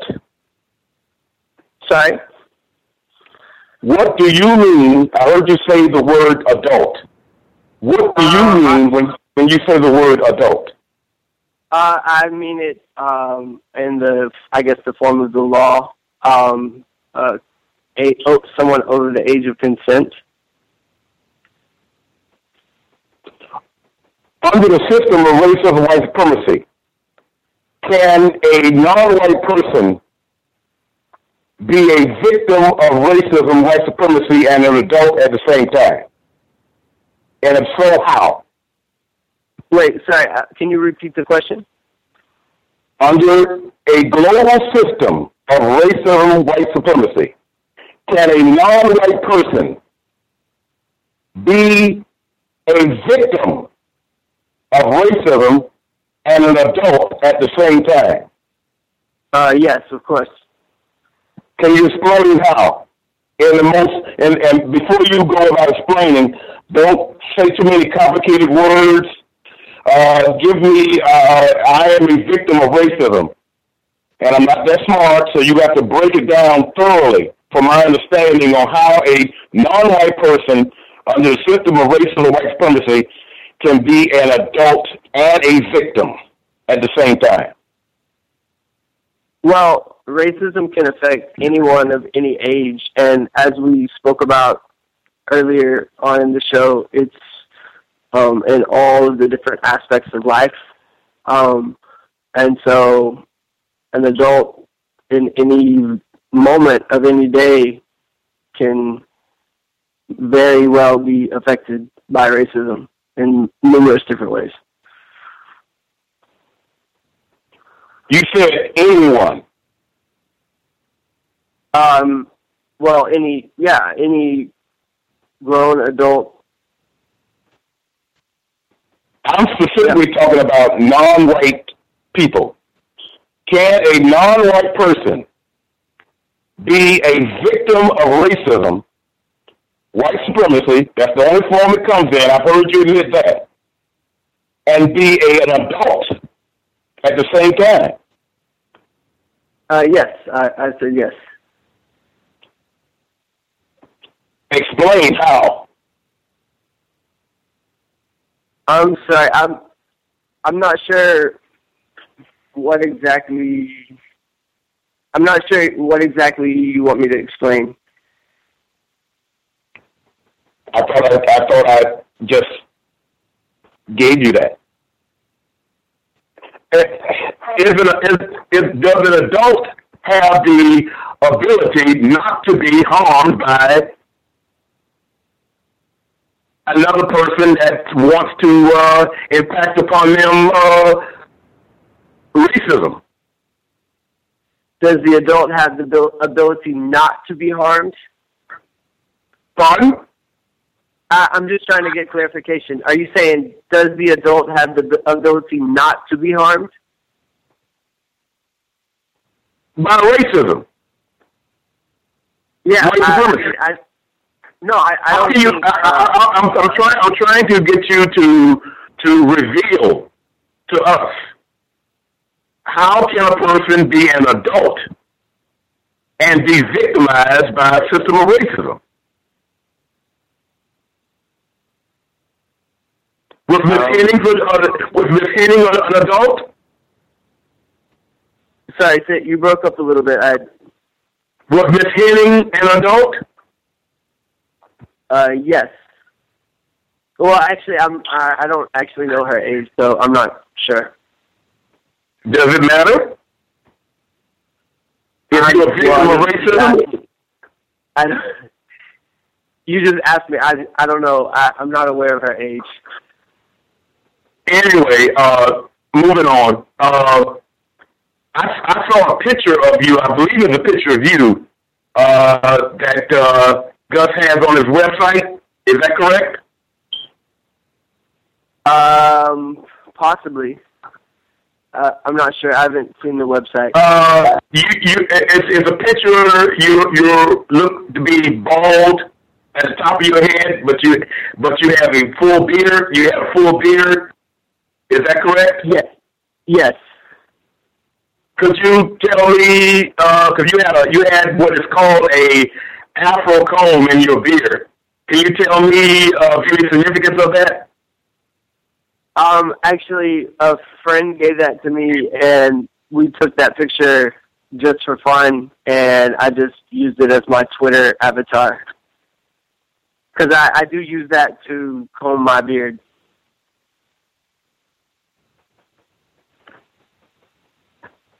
Uh, one more question. Uh, one more question. Do you do you think that when a white person that has a uh, an understanding of racism, white supremacy to the level that, that you're willing to admit, uh, uh, does that uh, have a uh, what kind of reaction you notice that comes from non-white black people?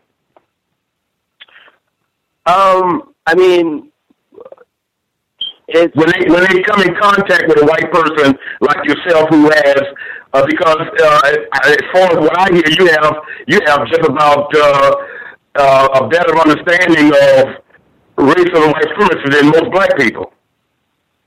Uh, what what uh, type of reaction do you you normally get when you're around black people? Um, it's it's mixed, uh, but for the most part, um, just it's kind of what seems like a just good relationships. Um, I did have a uh, I, I have interesting situations um, where even some black people think that I'm being ridiculous talking about white supremacy. Um, and I don't know. That's that also happens. It's it's a wide variety, but for the most part, um, I would say um, embraced and um, yeah, I, I I enjoy conversations about race and racism in America, um, and it Did seems you- that Did, did you say that you you you get embraced? uh, yeah, I said I get embraced. I thought so. Uh huh. Uh huh. We will. Uh, If if I just want to make go sure go uh, go ahead, to get our other callers in. I appreciate the uh, the questions. Uh, a retired firefighter. Uh, I, I do not get embraced for talking about racism from, from other black people. Just make sure I get that in uh, for the record. Uh, greetings, Shanny. Good to hear from you. But yeah, I do, I do not get uh, embraced. I am that crazy nigger over there. Uh, Right. Call at uh, 7537 7537. Did you have a question for uh, Mr. Dalton? Yes, can I be heard? Yes, sir. Yes, Mr. Dalton. Um, do you consider racism, white supremacy a crime? Uh, yes. And who will be the perpetrators of that crime? Uh, well, our entire society, um, white people, and the I would say our it goes way back. So it so you're saying that white people are the perpetrators of white supremacy, and thus they are the perpetrators of the, of a crime. Um, I mean, I would say yes, it's it's criminal. I I would say that as its many different forms and the way that it manifests itself, those those are the things that are easy to pinpoint as what I would consider the actual crimes. What what it what white supremacy looks like manifested in different um, in different ways, shapes, and forms in society. I would say that's what the crime is, but white supremacy in and of itself as well um, is, yeah, definitely, uh, at the very least, um, horrible evil. Okay, so who gets to define what a crime is?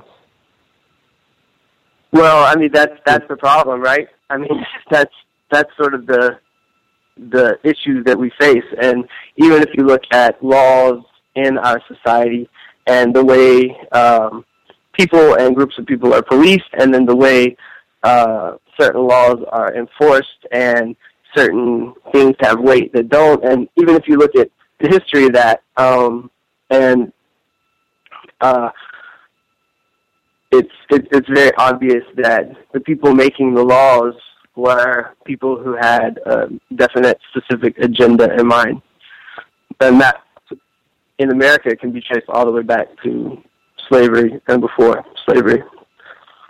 So you're saying that white people are the white people get to define what a crime is. Is that correct?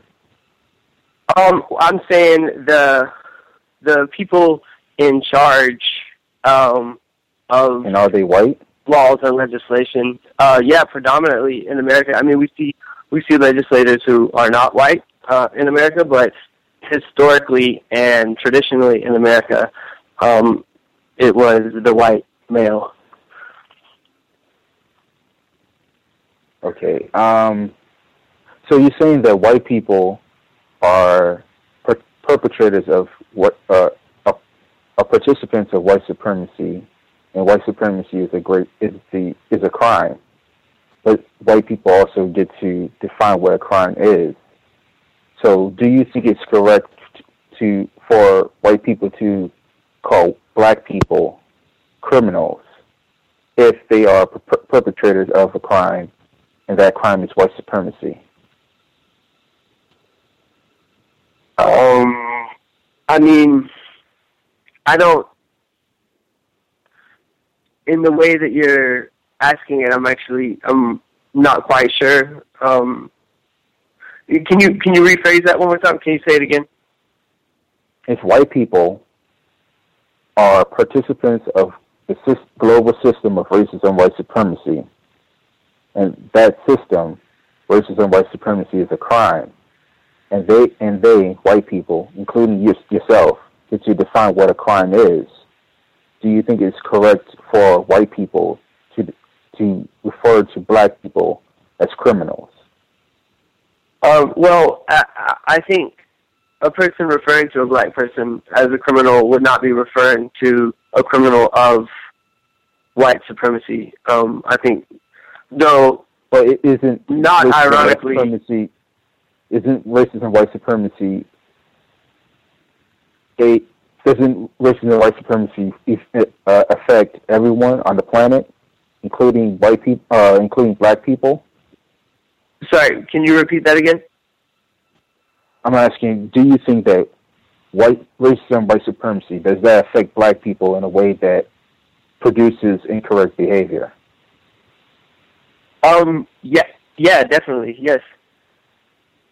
So if racism, and white supremacy is a crime, and white people are the participants of that system, are the perpetrators, and they get to define what a crime is, do you think that do you think it's correct to call a black person who is responding to racism and white supremacy as a criminal? Criminal.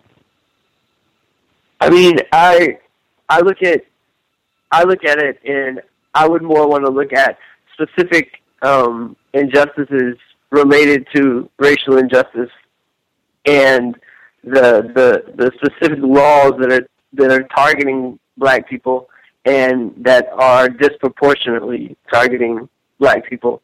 Um, but yeah, I mean, I I think in general our, our prison system is messed up in America, um, and I it's it's turned into um, a business. I mean, we we incarcerate more people in America than any other country in the world, from that I'm aware of and yes, um, a vast majority are disproportionately black. Um, but I don't. Yeah, I don't. I'm not sure how else to. I'm not. I'm not sure exactly um, what how to answer your question. Uh, I'll, I'll, I'll leave it at that. Thank you, Gus. Okay. Right on. Uh, caller in Alabama, did you have a question for Mr. Dalton? Um, yes, can I be heard? Yes, sir. Um, yes, I was listening earlier um, to Mr. Dalton, and um, he made a statement saying that the system of white supremacy is not as clear as it was in the 60s. I think that was you was talking about how it makes no sense for some white people to say that they had no knowledge of the system of white supremacy, also known as racism, when they looked at when there were signs hanging up and things of that nature. And he said, well, it's not as prevalent as it was back then. So, you know, he don't think many white people might not have knowledge of it. So Mr. Dalton, I'm be very quick with. It. I just want to ask you a few questions. Um, I could agree with the fact that you said that all white people do not know that the system of white supremacy exists.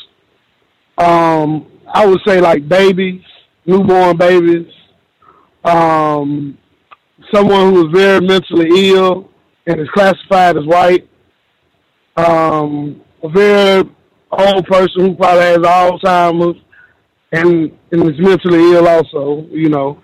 So I would agree they probably you know, they probably would not, you know, understand the system of white supremacy because they're not even they, they don't even have the full um functions of the mind. But aside from that, I don't think it's logical for me to believe that a mentally healthy white person is ignorant of it. Um, question I have to ask you about is is it not is not as clear as it was back in the sixties or fifties. Um, like most American white people, are they familiar how Europeans gained control of this country known as the United States? Um, no, I mean growing up. So that's that's that's kind of um, a huge, not kind of, that is a huge issue. Um, we're still very much fed uh, a Eurocentric, imperialistic, white supremacist uh, perspective of history. Um, and so growing up in like a white suburban area, you grow up not hearing as the people who came over from Europe as imperialists and people who um, led to the complete genocide of indigenous people of America.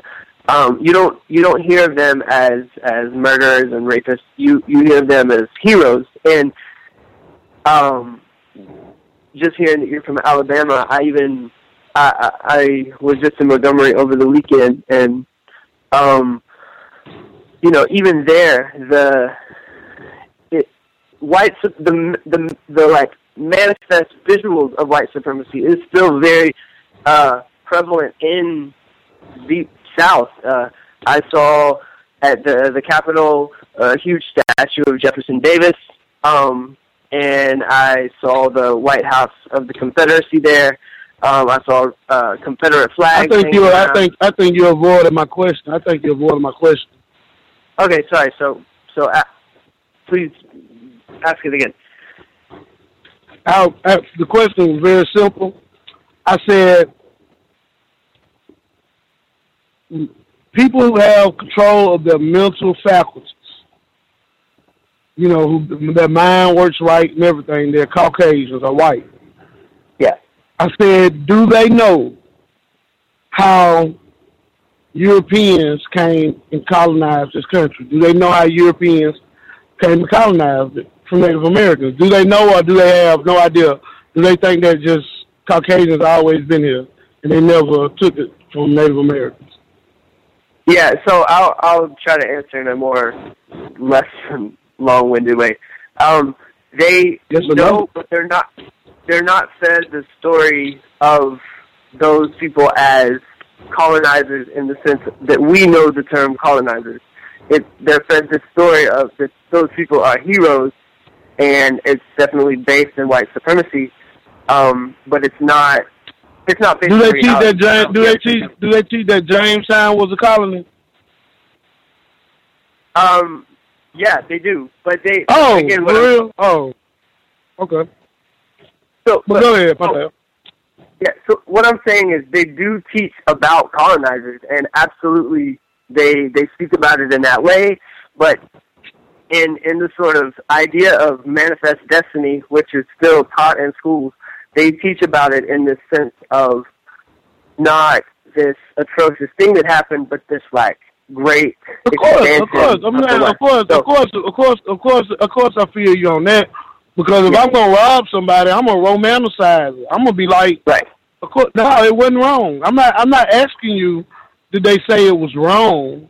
See, that's why I believe you're trying to divert from because you I think you understand that that time is precious, especially on the radio show. So that's why I think you're on purposely being long winded about my answers. But it's not the fact I'm not I didn't ask you did they teach that was colonialism wrong? I asked you, did they teach about colonies and colonialism? And you stated no, and then you went back and you stated yes, they do teach that Jamestown was a colony. But to get to my point is, so you saying, stop me if I'm lying, stop me though. So you saying that they do have knowledge that this country was colonized by Europeans, right? Well, let me be more specific. White people or Caucasians. Yes, they yeah, they absolutely do. Okay. So, since they understand that this country has not been given back to the indigenous people, how is it not evident that the same system is no different than the 60s, the 1960s, 1860s, 1760s, and the 1660s? It's, you know, y'all still control it. That's like if I steal if I steal something from you and I still got it, and you know you see me driving in your car every day, and I'm gonna be like, man, it was not as bad as it was at first, but I'm still I didn't give you your car back yet. I don't think you're being honest when you say that they have no idea, because I think they have a very, very good idea about what's going on. But like you said, they don't see it as wrong because they enjoy it. It benefits them to commit genocide and colonize. But um, I continue to listen to you, and I'll mute my line, mute my line. But I'm I'm listening to you though, um, Mr. Dalton, and thanks, Gus. For sure, for sure. Uh, the person that dialed in last four digits two eight three eight two eight three eight. Did you have a question for Mr. Dalton? Yes, can I be heard? Yes, sir. All right. So I, I uh, had a series of, of, questions that I wanted to ask, uh, just really basic yes or no questions. So thank you for being a guest on the cows and greetings to Gus and the listeners. Uh, my first question uh, to you, Mr. Dalton, is who is more confused about racism and white supremacy, white people or non-white black people? Who is more confused Yes. Who's more confused about racism, white supremacy? White people or non-white pe- or non-white black people? Um, I have no idea. I'm not sure about that one. Okay. Do you believe that kidnapping millions of people from another country by force will constitute an act of war? Uh, yes. Do you agree that keeping those people and their children will make those people prisoners of war? Yes. Do you think that a history of oppression upon the black population by white people suggests an uneven balance of power in favor of white people? Yes. Who has more power, white people or black people collectively in the world today? Uh, white people. Do you believe that white supremacy is the act of white people guarding their power over other non-white people? Yes. Do you think it is appropriate for a prison guard to be in any kind of a romantic relationship with the prisoner in their prison? A prison guard? Yes. No. Do you believe a prison guard would ever voluntarily relinquish their power to their prisoners? Um, I, I don't think so. Not if they don't want to lose their job as long as there is not a balance of power, do you think it is appropriate to be in a relationship with someone in your group whom are classified as white, hold as a prisoner of war? Say that again. As long as there is not a balance of power, do you think it is appropriate to be in a relationship with someone in your group whom uh, whom your group classifies or whom your group which is classified as white pose as a prisoner of war, do you think it's appropriate to be in a relationship with that type of a person? Um, if if it's a prisoner of war, then no. Okay. Would you say prisoners who have been prisoners uh, so long that they do not understand that they are prisoners are people that are confused? Um, yeah, I mean that sounds confused. Yeah. Okay. So the act of white people stealing and kidnapping African people from the continent of Africa and keeping them as prisoners of war, never releasing them, never giving them the means to understand that they have been prisoners of war for the past 400 years, do you think it's appropriate to be in a relationship with somebody who is non-white? Um, I still think that that's the choice of the what you're calling non-white individual, if that's something that they choose to do. So you think it then is uh, appropriate for because we just clarified, unless I'm confused, you just clarified for me that it would be wrong for someone to be with their prisoner because of an imbalance of power. So if we've never been released as a people, and we know that white supremacy is about guarding their power over the people they are oppressing, why would you choose to be with somebody who you know is confused and you have more power over because of your people oppressing us as non-white people? And that I'll end my, my, my line of questions and, and listen offline. Thank you.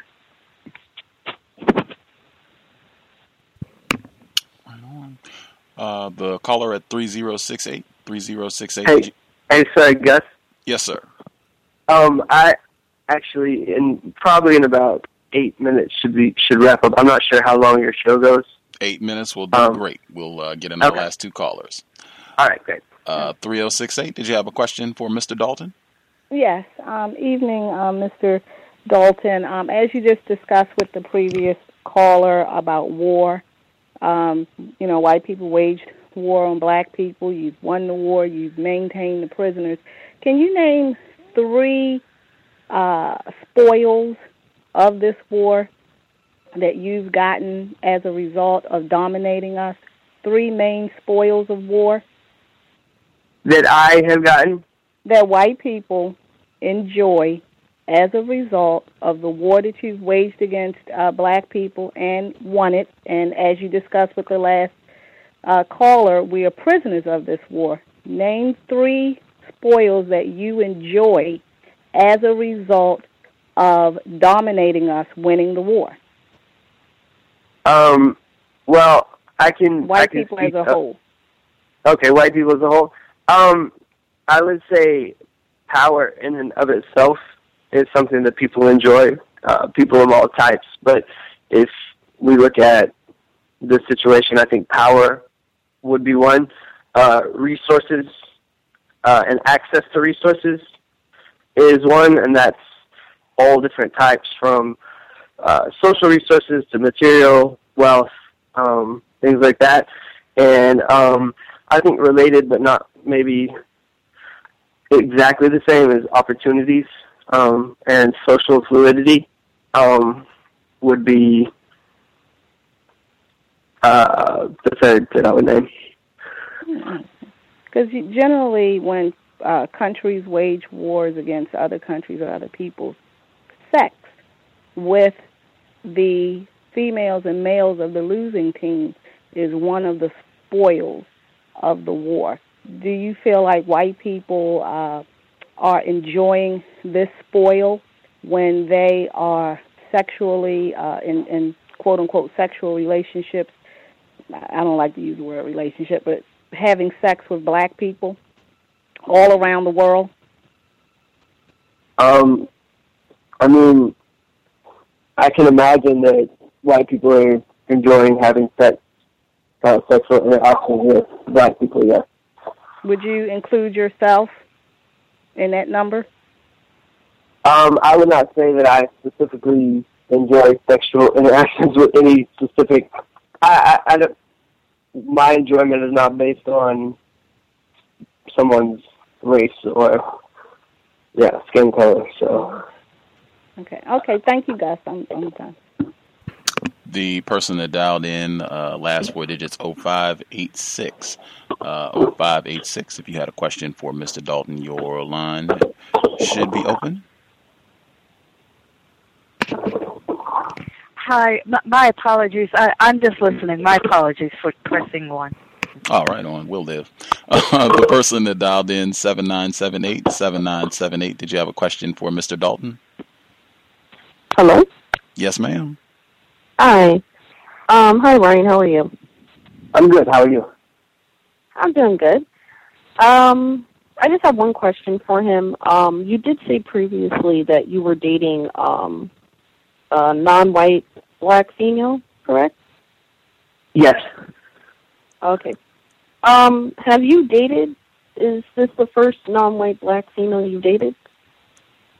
Yes. Oh, it is. Okay. That's all to say. Thanks, guys. Mm-hmm.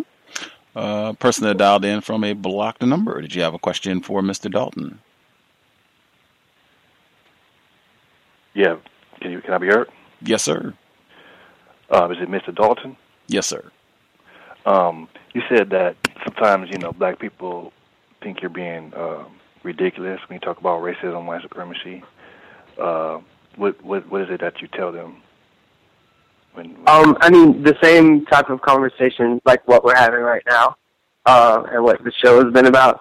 Uh, there are certain people, white and black, who have kind of called me crazy or um, focused too much on race or I talk too much about racism.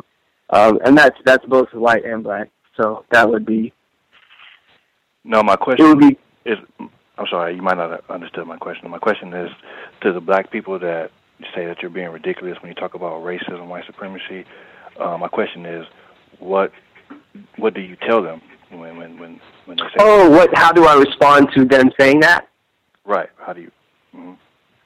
Um, I mean, uh, it's really, it's not my place to push or, you know, try to, like, I, I usually just kind of end with a, uh, well, we don't see eye to eye on this, and so that's fine. Um, I have a one of my friends, one of my good friends' friends is um, a very conservative, black conservative Republican Christian, and he, you know, was very much pro George Bush and all that, and we have gotten in many discussions, um, and we rarely see eye to eye on those things, and in the end, it just kind of ends with us sort of realizing that neither of neither of us agree with each other, and we just kind of ended at that.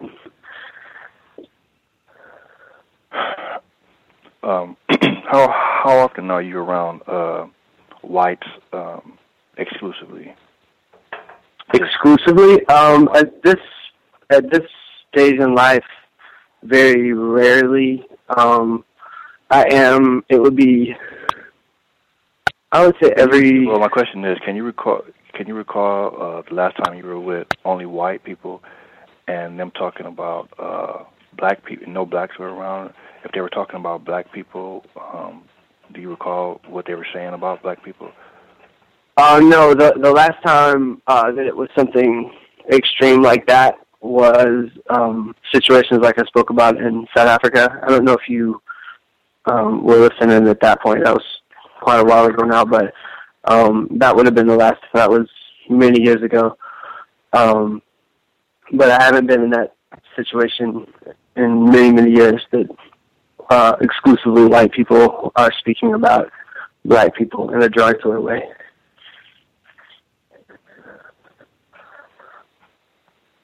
Um, do you know any uh, do you know any preppers, white people that are preppers?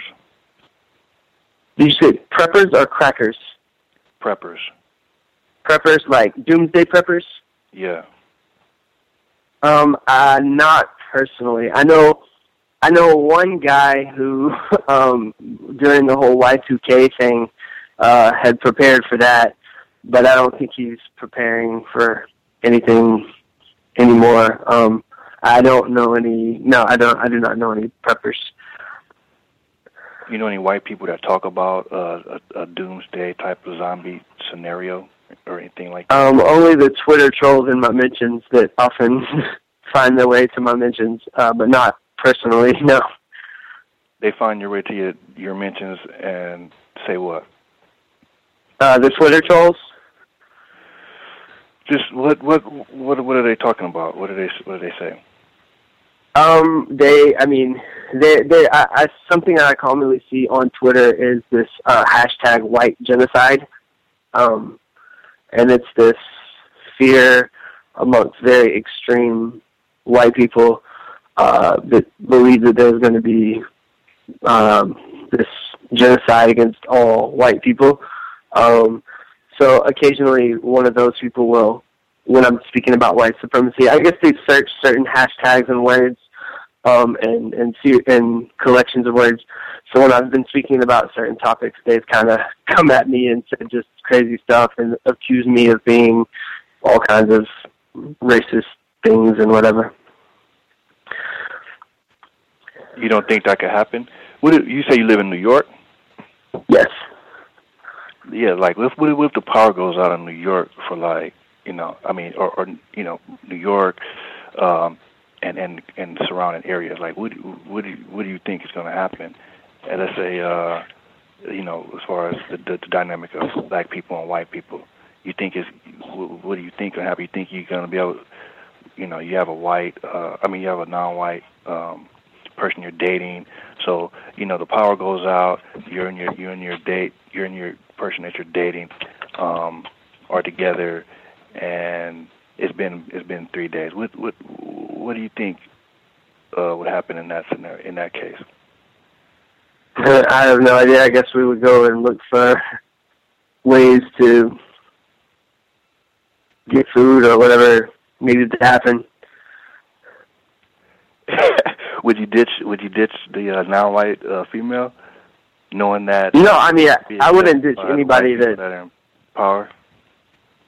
No, absolutely not. I'm I'm not a fan of the white people in power at all. Did, did, are you white? Yes. Oh, okay. Uh, thanks for um, taking my call, Gus. Right on. Uh, folks can visit his blog, uh, thoughtsofbrown.com. Uh, should be linked in the description, thoughtsofbrown.com to see more of his uh, blog posts and writings about various aspects of racism, white supremacy. Uh, glad you could share a bit of your Thursday evening with us. Mr. Dalton, enjoyed the exchange. Hopefully, folks learned uh, quite a bit. Uh, appreciate you sharing some of your time with us, sir. Thank you very much. For sure. Enjoy the rest of your evening, and uh, we will be in touch. Perhaps we can have you back on the program down the road to continue the dialogue. Okay, great. Have a great evening. Thank you, sir. Evening. All right. Context of white supremacy.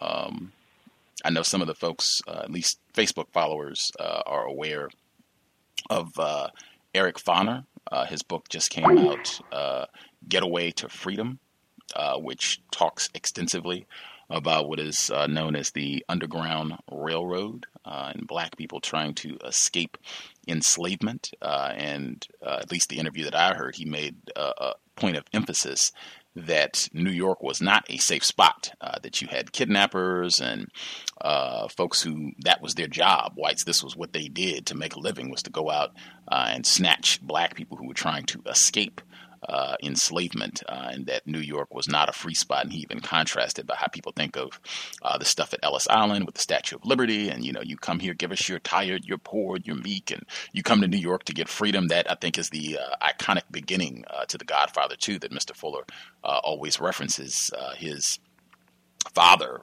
coming to Ellis Island and seeing the Statue of Liberty. That for black people, it was the exact opposite. Like, got to get the hell out of here. This is not safe. Uh, got to keep it moving. Got to keep it moving. Get get as far north as you possibly can, because uh, you could be snatched. Uh, even if you are a quote unquote free black person, you could be kidnapped, snatched. Anything uh, could go down. Uh, he talked about that extensively. But the reason I brought that up is that that book uh, it just came out. It is already a New York Times bestseller.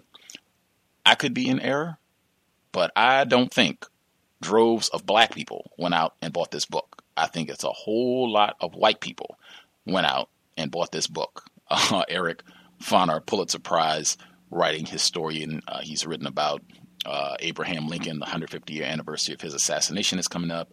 Uh, he's written about what they call Reconstruction. Uh, very knowledgeable white person about the history of racism, white supremacy. But uh, just to further emphasize that uh, I, am just of the opinion that is malarkey of the highest order. White people are not ignorant about racism, white supremacy. They make time to study and refine their system of terrorism. That said, uh, since the whole aspect of uh, enslaving black people was brought up and the sex thing, that's this another representation right here of why I say for the compensatory calling on Saturdays, we're not talking about Area 8 sexual intercourse because that comes up all the time. Uh, you, we're not going to miss the opportunity to discuss and reflect on that Believe me, that train is never late. Uh, you can just you can set your watch by that one. You will get many opportunities to address the importance and significance of that. That's why I'm perfectly fine with uh, not allowing time for that on the Saturday call in because there are many other topics that are just as important that do not get the same attention. Uh, a workplace racism being one in the forefront. Uh, but this is Dr. Robert Jensen. Uh, he was on the program. Mm, few years back, and uh, he was talking about this sexual dynamic. Uh, and in fact, he talked about how frequently when he speaks to whites, they get furious uh, when saying that Thomas Jefferson just de facto is a racist anytime a white person is engaged in any sort of sexual activity with a non white person uh, who is subject to this overwhelming force of power uh, that that you know consent is out of the window, that it's automatically rape. Uh, I thought this would be timely, uh, just given the uh, discussion today. We'll get that our commercial, and then uh, we should have time if folks have any thoughts they would like to share from what they heard from Mr. Dalton. Context of white supremacy. We will be right back. This is one of the things that when I talk about it in public, I often, excuse me, get the most hateful reaction from white people. So wow. everybody everybody understands, of course, that the, the condition of slavery, as you just pointed out, is is the absence of consent. Nobody consents to be a slave. So when when we ask, you know, do slaves consent to go work in the fields? Well, of course not. That's the nature of slavery. And that's true across the board. It's not just about work, it's about any interaction with a master. Therefore, any sexual contact between a master and a slave is essentially a case of rape. Now, most people would agree with that, and we talk actually in, in our history classes about how the white plantation owner would go into the slave quarters and rape women who were in uh, that condition of slavery. But even though we'll say that in kind of a general way, that's very difficult for some people to recognize when it's applied to a specific white person, especially a revered white figure like Thomas Jefferson. So here's Thomas Jefferson, who's the author of the Declaration of Independence and our third president, and you know this much revered figure.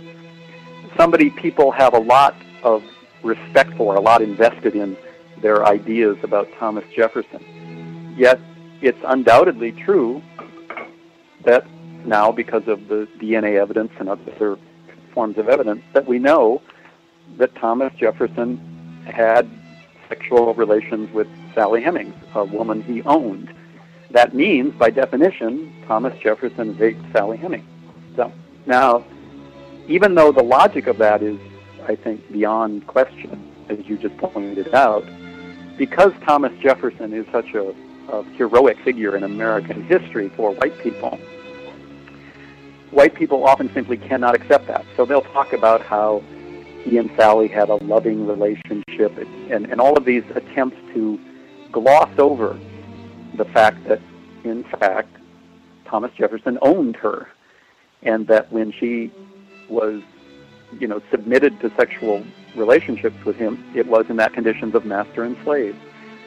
Um, I don't know exactly why, but there's something about Thomas Jefferson and his status that that when you make that claim, it, it drives white people crazy. that's not to say that's not to say that I mean I don't know anything obviously about the psychology of Sally Hemings. I you know haven't been able to talk to her obviously. So I can't speak to how that relationship looked to her, nor can any of us, obviously, because of course she's long dead.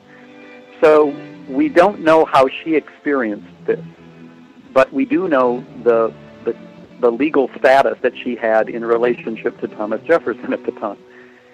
And therefore, I think to say that Thomas Jefferson raped Sally Hemings is a perfectly, it's historically accurate, um, logical, as you pointed out, but that doesn't mean people, you know, like to hear it.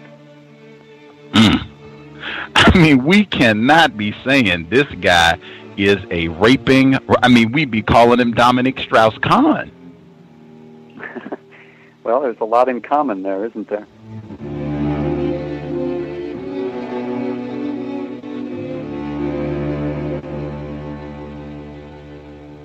The internet is full of half truths and all out lies. We've all seen them, and many people on social media complaining about it. Here's your chance to show and prove. WorldAfropedia.com is a black owned and operated encyclopedia. There are several thousand articles, but we need help. We can't uncover all the truth ourselves. So please join us and become a writer, editor, or blogger for WorldAfropedia.com today. Every little bit counts. We owe it to the future generations to put the truth out there. Visit WorldAfropedia.com, the African centered encyclopedia, a global database of African knowledge for the purpose of bringing about global African wisdom and understanding. WorldAfropedia.com.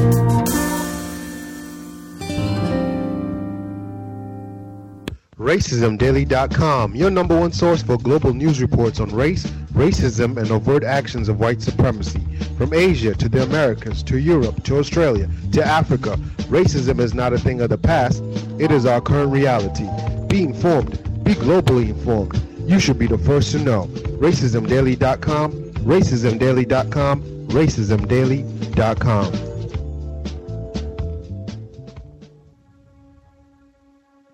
Is racism hurting you?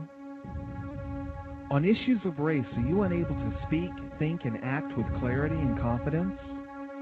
Are you tired of laughing when nothing is funny, smiling when you are not happy, agreeing when you really disagree?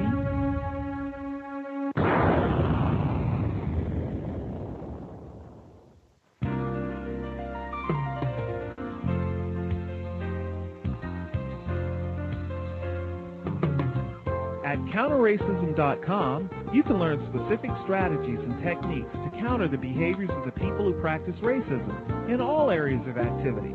Using words correctly, following counter-racist logic, even counter-racist science projects designed to reveal what racism is, how it works, and how to counter it. The open source code writing format allows you to pick and choose from a variety of counter-racist suggestions so you can produce the code that works for you. Stop by counterracism.com today and help replace racism with justice. That's counter-racism.com. Do you need a one stop shop for all of your multimedia needs? Triumphant Multimedia is a skilled team of professionals with a passion for great marketing and chic design. Our specialties include consulting, brand development, copywriting, and creative graphic design that's second to none. We also offer photography, photo retouching, videography, and video editing. At Triumphant Multimedia, our goal is to provide highly effective creative solutions built to suit any individual need or budget. Give us a call at 678 732 8067 or check us out online at trimultimedia.com.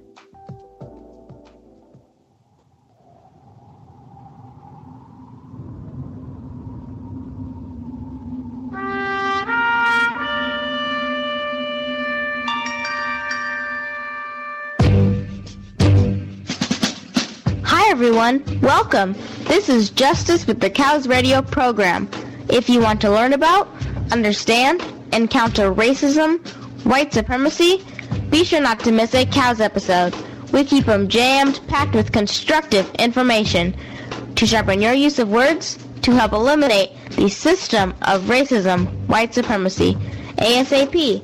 Also, to be able to invest in my counter-racist efforts, co-hosting the Cows radio program, please visit my blog, Just do justice today.blogspot.com.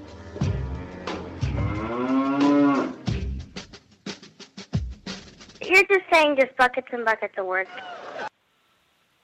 Context of white supremacy. Uh, we should be back tomorrow. Fifth installment, uh, Minister Malcolm X, his autobiography. Uh, we are in the middle of chapter 10. Uh, we're about a third of the way through the book. We still have quite a ways to go, uh, but definitely uh, tune in. Same program time, 8 p.m. Eastern, 5 p.m. Pacific. Uh, all the folks uh, who spent the last month or so reflecting on his legacy and writing about him in different forms and what have you, I think is a great time, uh, particularly with everything that has happened as well, uh, since we're still dealing with the same problem that he was concerned with. Uh, a great time to uh, revisit his autobiography and uh, see what lessons uh, we can take forward to help solve the problem. but that'll be tomorrow, 8 p.m. Eastern, 5 p.m. Pacific. some of our listeners, they have uh, ceased spectating. Uh, they're working together. They have a blog site you can check out, thecodeconnection.org, uh, where they're looking uh, to use this as a resource site for folks who have constructive information uh, that they would like to share, uh, where you can write. if you are doing projects, anything, where you can put it here. Uh, for the folks who've been trying to network and find other people that might be in your specific geographic location. Uh, if you want to met, uh, network, uh, exchange views, uh, maybe see if you can get enough folks together where you all could be doing something as a group. To, to, try to solve problems and work against racism and white supremacy in your area. all of that could be at this one spot, thecodeconnection.org. they're looking for folks who don't want to be spectators, who want to contribute uh, in some form or fashion, uh, you can go to the website, check it out. They should have uh, contact information available uh, where you can drop them a line and uh, get in touch if you would like to contribute or just get more information. definitely check it out. The code connection dot org. Uh, and I have contact info for folks if you uh, are so interested. Uh, let me know if you uh, get lost, confused, can't find the website, whatever the case may be. But uh, definitely want to encourage folks don't be spectators. Uh, if you get information about racism, white supremacy, uh, try to share and use that to uh, help solve problems. The goal of replacing white supremacy with justice. also, wanted to make sure that I got in the name calling. I'm sure there are people who are uh, followers uh, either on the cows group or my facebook page or either of the cows groups. Uh, and i've you know noted this before uh, people have a grand old time uh, whether they listen to the program or not uh, and they go on and you know have fun calling other victims of white supremacy names. I have not seen in the years centuries that we've been dealing with this problem where name calling other black people makes things in any way, shape, or form better for black people. I've not seen anybody where things worked out better for them, where they got, you know, a business license. They were able to start an independent school for black people. They were able to start a business and hire 500 black people. They were able to start a black owned airline that was successful and traveled around the world. I have not seen where any of those things, the genesis was calling another black person a name. I'm not aware of that. If you know, help me out. Um, but regardless, even if you can cite an example, that's not something that I endorse. So if you feel that's something that you have to participate in, name calling other black people, do not do it on my page. Uh, I'm not entertaining any of that. If I see it on my Facebook page, uh, I'm going to find the unfriend button quickly. Uh, so you can, you know, ride, do that on your own page, do it on somebody else's page. Same thing if you're doing it in the groups. Uh, you're going to be banned. Uh, just, uh, it is the worst. Uh, that's something that I really think that is so simple. It's not saying that you have to love the black. I'm not saying you got to go and hug and love every black person and agree with everything that they're saying. Not hardly. Just no name calling fine. It's just tons of black people. I don't agree with things that they're saying or doing. I'm not going to sit around and invest any time name calling them because I have not seen where that's going to make my situation better at all. I could be in error, but that's what it is, uh, and that's what's going to take place uh, for the stuff going down on my Facebook pages or any other uh, social networking sites. One thing that I did want to uh, point out uh, from Mr. Dalton, uh, I meant to bring it up while he was here, but I kind of cut some of my questions short to make sure that uh, we were able to get all of the folks who dialed in with a hand up, which I think we were able to accomplish. Uh, he cited, I said uh, on his blog, he references like Derek Bell, who wrote Faces at the Bottom of the Well, and Bell Hooks, and James Baldwin, and, and a myriad of other black people, black authors, uh, many of them dead, not all, obviously, with bell hooks. Uh, but I have said this is something that whites do on a regular basis. They, number one, is demonstrating that they're not ignorant. These folks have done their research. they have sat around and read these books. I think when we've had uh, the legendary admitted racist Timothy Wise on the program, he said he'd read Mr. Fuller's code book, he'd read Dr. Welsing's The ISIS Papers, he'd read Dr. Marimba Ani's Yurugu, amongst many other texts. Uh, that, in my opinion, it has been consistent where whites they are reading this material. They're not uninformed about racism, white supremacy, and it's been my experience that that impacts black people, victims of racism, where we think, oh, they've read bell hooks or you know any of these other scholars whomever you know you have some regard for. Wow this white person is down. This white person is cool. This white person is not a racist and nothing could be further from the truth. That's one of the things that i observe that happens when they do this. The second consistently they will reference a black person a victim of racism and one aspect of what they thought about racism, white supremacy, frequently it will be something that is not accurate. And what it sets up is a dynamic where if you point out, hey, what you're saying is not accurate, they say, well, are you going to disagree? I'm just going to throw it around. If uh, I'll say me, if it was something I, are you going to disagree with Gus? Uh, or I'll say Pam because I know she's cool. Uh, are you going to disagree with Pam? My goodness, she wrote this in such a, and frequently they'll do it for a black person that's dead. So it'll be, you know, Madiba, it'll be Steve Biko, uh, it'll be Ida B. Wells, it'll be a black person that can't even defend themselves or explain what it is that is being cited that they're trying to justify. But that's something that I have noted for years uh, before we were even on the air. It was just, I was catching that on a regular basis. And it's not every time it'll be something that's incorrect, but I would say the, it's not 90%, but it's close there's a high percentage of this happening where it is something that is simply not accurate. And it is legitimized because it's attached to a revered victim of racism who did what they could. The same as, you know, everybody, myself included, did what they could to try to work against the system. But we're all trying to figure our way out of mass confusion that is a deliberate aspect of how racism, white supremacy operates, where white people burn midnight oil to make sure we don't have clarity about this problem, about what it means to be white. That's another thing, because uh, I think he was citing different victims of white supremacy throughout the program. That's something I would really encourage folks to be uh, mindful of. I've called whites out on the program when they've done that before. I didn't today, but I definitely uh, made note of it uh, to make sure that I mentioned that I, I think that uh, not only is happening on his blog, but I think some of that uh, happened during the course of the discussion today as well. Um, I will stop there uh, to allow folks uh, to share any observations or thoughts that they have. Uh, the only other suggestion that I will give out, uh, and it's definitely connected, whites are not ignorant about racism. I know that is a very uh, appealing idea that there's a lot vested in that uh, that whites talk about this all the time. You'll see article after article uh, where white people and many victims are submitting that this is the problem, that white people are, are just not aware, they're just not informed. We just need to get them enough literature. And if we all go to the white privilege conference, you know, we'll take care of this. We'll get them up to speed on what's going on. And that is nonsense of the highest order.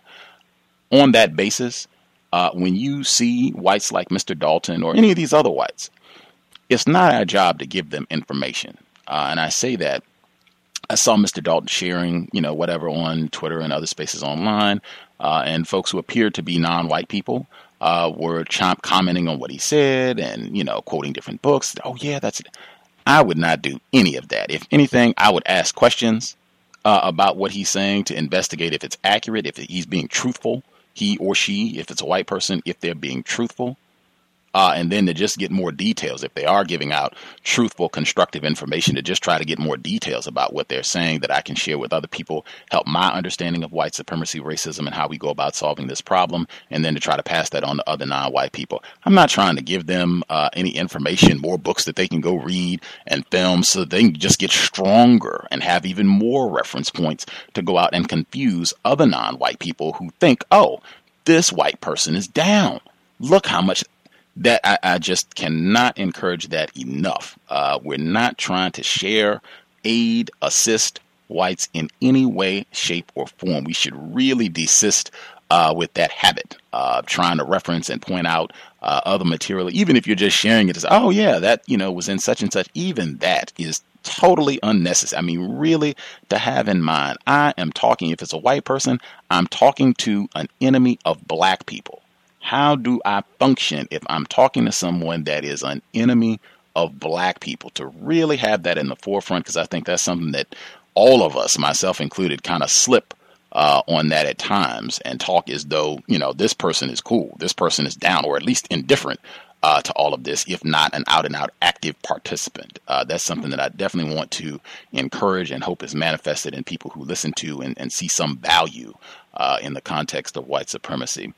That said, uh, we will hit the phone lines. Uh, the folks who dialed in, uh, who have a hand up. Uh, if y'all have, I'm getting feedback from somebody's line. I don't know Okay, it looks like it's corrected. Yeah, if you have uh, comments that you uh, wanted to share, you can feel free to chime in. I will say uh, the person who uh, said that they accidentally put their hand up, uh, folks have said it's so convoluted to even get your hand up when calling into the program because you have to press star six and then one. That is, uh, I, am not sure how you accidentally hit star six and one, but right on. No, no apologies needed. Uh, the folks who dialed in with the hand up, your line should be open. Uh, I will go to uh, 0586 just to check in to see if you had any comments you wanted to share because I don't think you were able to ask a question to Mr. Dalton.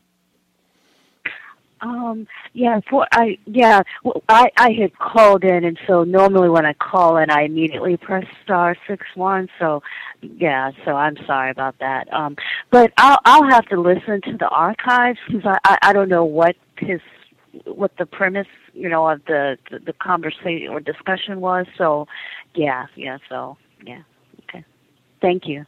Mm-hmm. Gus, what was the name of that book um, you cited uh, about the Underground Railroad? Gateway to Freedom, uh, Eric Foner, uh, F O N E R, Eric Foner, Gateway to Freedom.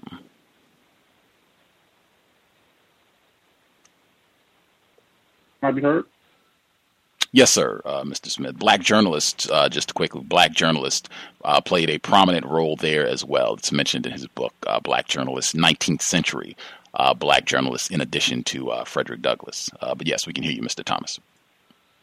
How are you, sir? Um, how's everyone tonight? Um, I'd like to say, um, guys did a great job is asking questions um, to the guy. Um, the gentleman who went down the list uh, with the prisoner award, that was excellent, and the lady who came in after him. And um, of course, you know, I wanted to say uh, yeah, as I've written you several times, Gus, um, Call from Alabama is like one of my favorite callers. He's helped me understand the system more, and I just wanted to let him know that you know, like he's really, you know, listening to him over the years and his logic and the way he asks the questions has really helped my development. You know, as far as understanding the system. I had a question for you though, Gus. Um, uh, I'll be quick. Um, I mean, you always say that you think we can solve the problem of white supremacy, and I can't. I just, I just don't see how, because um, I agree with you when you say white people are the problem, and I also agree when you say that um, white people are not interested in solving the problem, and white people are not confused. In fact, they're dedicated to practice racism, subjugate. You know, I just don't see them ever stopping, and I don't see us getting out of this problem of racism, white supremacy, unless the white people give up power, you know, or, or, or somehow we take it from them, and I don't see us have in a position to do that. So I just uh, just want to know why are you so like um optimistic?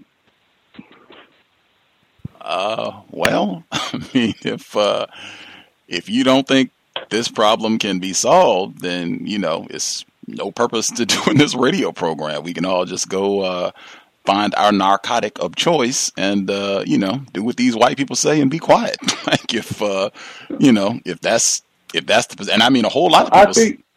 Oh, I, I think let me just say this real quick. I, Uh-huh, I'm sorry. uh, no, no, not an issue. Uh, just number one, the problem is so daunting that I, I totally understand that. Uh, in terms of people thinking that they don't they don't see how this can be resolved. Uh, I see that myself at times. I mean, it is gargantuan uh, in terms of what we're dealing with, and uh, just in terms of them being dedicated, not ignorant, informed, and us being uh, confused and trying to figure all this out. I mean, it's it's massive what we're talking about trying to deal with. But even within all that, I absolutely think it. I go back something I reference all the time uh, in Dr. Kenneth O'Reilly's book, where they talked about black people who had thirty dollars in the bank, where even they were being subjected to COINTELPRO. That right there, even though, yeah, I mean that's that's Mhm. massive, like in terms of what whites are doing, but that right there to me smacks of their major weaknesses to all of this. If you have to go around and snoop on and spy on and surveil black people that have thirty dollars in the bank, that right there lets me know that even white people think this system can be totally eviscerated if you have to go and spy on black people who have thirty dollars. The fact that black people who had a radio program not a whole lot of money, not even a lot of listeners had white people doing the same thing and consistently working against the radio program and throwing us off the air repeatedly. That right there lets me know even white people think, yes, this system could be taken apart. So I totally believe that this system was not always here. That is a part of how this system stays in place. White people trying to convince us that, you know, it's nothing can be done about this. It can't be solved. Black people aren't going to be able to get our act together. I absolutely think uh, that that can and will happen. Uh, I totally understand uh, in terms of you saying it doesn't doesn't look like it, but just uh, even I would say I'll, I can end here. Minister Malcolm X, great illustration of the capacity for black people to make radical, enormous change in a short period of time. We're not talking about someone who lived to be 80 or what have you and, and took 50 years to make this transition in their life. Uh, and he's not the only one, just since we're doing the book study tomorrow. That right there is a sterling illustration that black people that are doing the worst, stealing, robbing, mistreating other black people can make a drastic change in the way that they function, the way that they think, and make enormous contributions to solve this problem. So that's how I would answer it. Yeah, I, I totally agree with that answer. I didn't think of it from that perspective, but yeah, I mean, um, when he was in jail and um, his brothers and all his family, they changed everything, you know, and he changed too. And um, you know, there was a positive movement going, so I definitely agree with that. And um, my last question is, um, I was using these headphones. I just want to know, could you hear me as clear as when I'm on the phone, like, or is is it like a some type of like speaker type sound?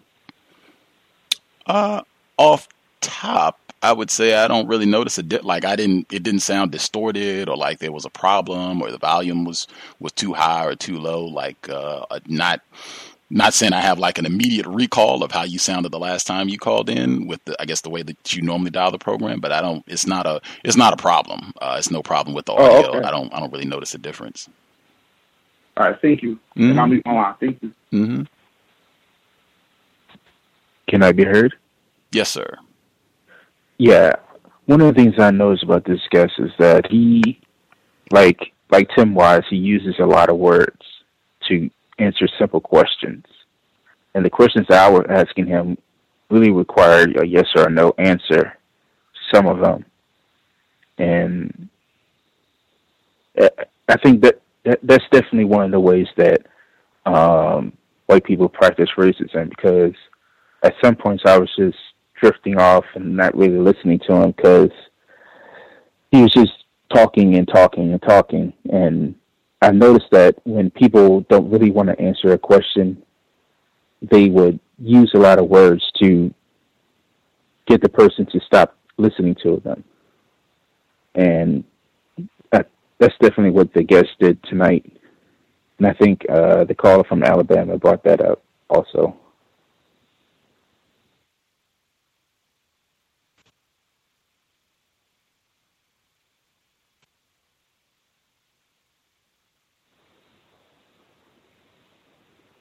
Can I heard? Yes, sir. Oh, okay. I thought I thought you had me on mute. Uh, yes, uh, I uh, appreciate uh, having uh, white people on because it, it kind of like gives me practice on communicating with uh, white people uh, in general uh, to be able to uh, kind of like uh, sharpen my uh, dialogue uh, uh, to be a uh, better attempted counter racist.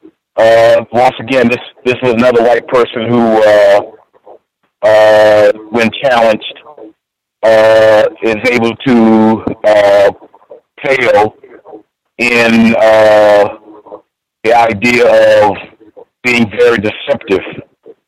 Uh, normally, when you when you uh, go to the subject of sex, is when they start breaking down. Uh, even even those who are like himself, who uh, have this uh, uh, uh, uh, high understanding of articulating racism, white supremacy, when it comes to the sex uh, uh, activity, is when they start revealing their racist behavior. And uh, that's that's really the only reason why I go go there to that subject is to be able to reveal that. Uh, is either is either confused or pretend to confuse uh, understanding, or uh, something like uh, what he was saying, uh, saying uh, that uh, you can be an adult and a uh, victim of racism at the same time. And I'm, I'm trying to I'm trying to figure out well, well how can you be? Uh, adults don't allow uh, themselves to be subject to racism white supremacy.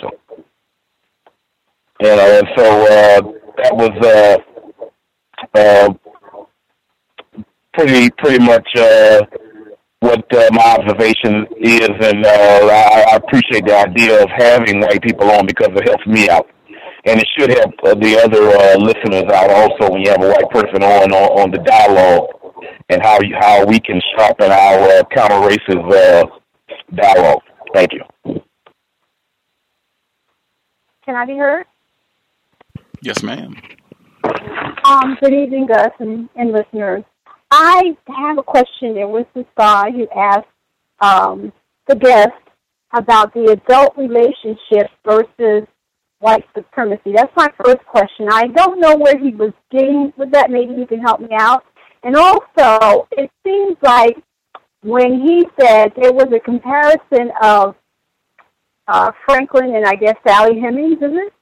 That there was, he said, we can't compare them because there was consent involved. And did everybody just go quiet or, or what? No one gave any, I don't know, maybe I, I missed it. I probably went, went into another room or something. But I, I don't know what the feedback to when he said it was consensual. I don't know if the guy gave a rebuttal, whoever asked that question relationship to that. So that made the relationship different as if, you know, Franklin could go ahead and just exercise power over her because she could not say no because she was indeed a slave. But nowadays, the fact that when he was talking about his relationship, two consensual adults, so she has consented. It's not like I'm making her do this. So I just want to know what your thoughts on it, and I'll mute my line. Thank you.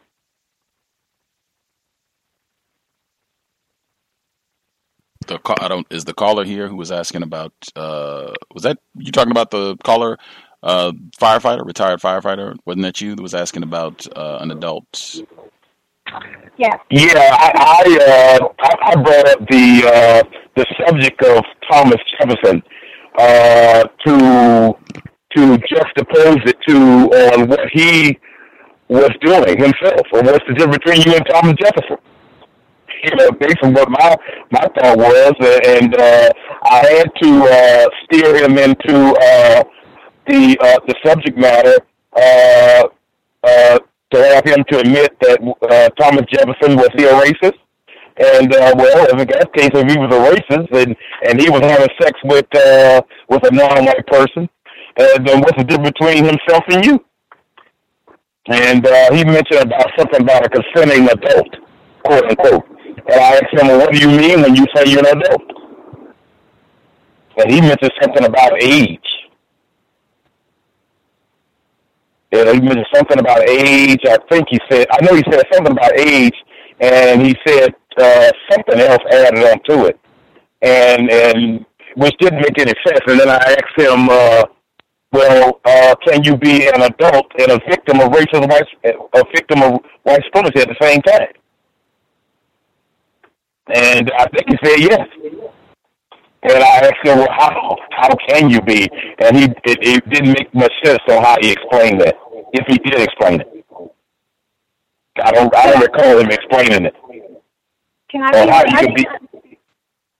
Yeah, go ahead, ma'am. I'm sorry. I just like to know what answer were you looking to get out of him. I I, I just didn't follow the question because when I think of, of adult, help me out, listeners, I'm thinking of someone of the age of consent.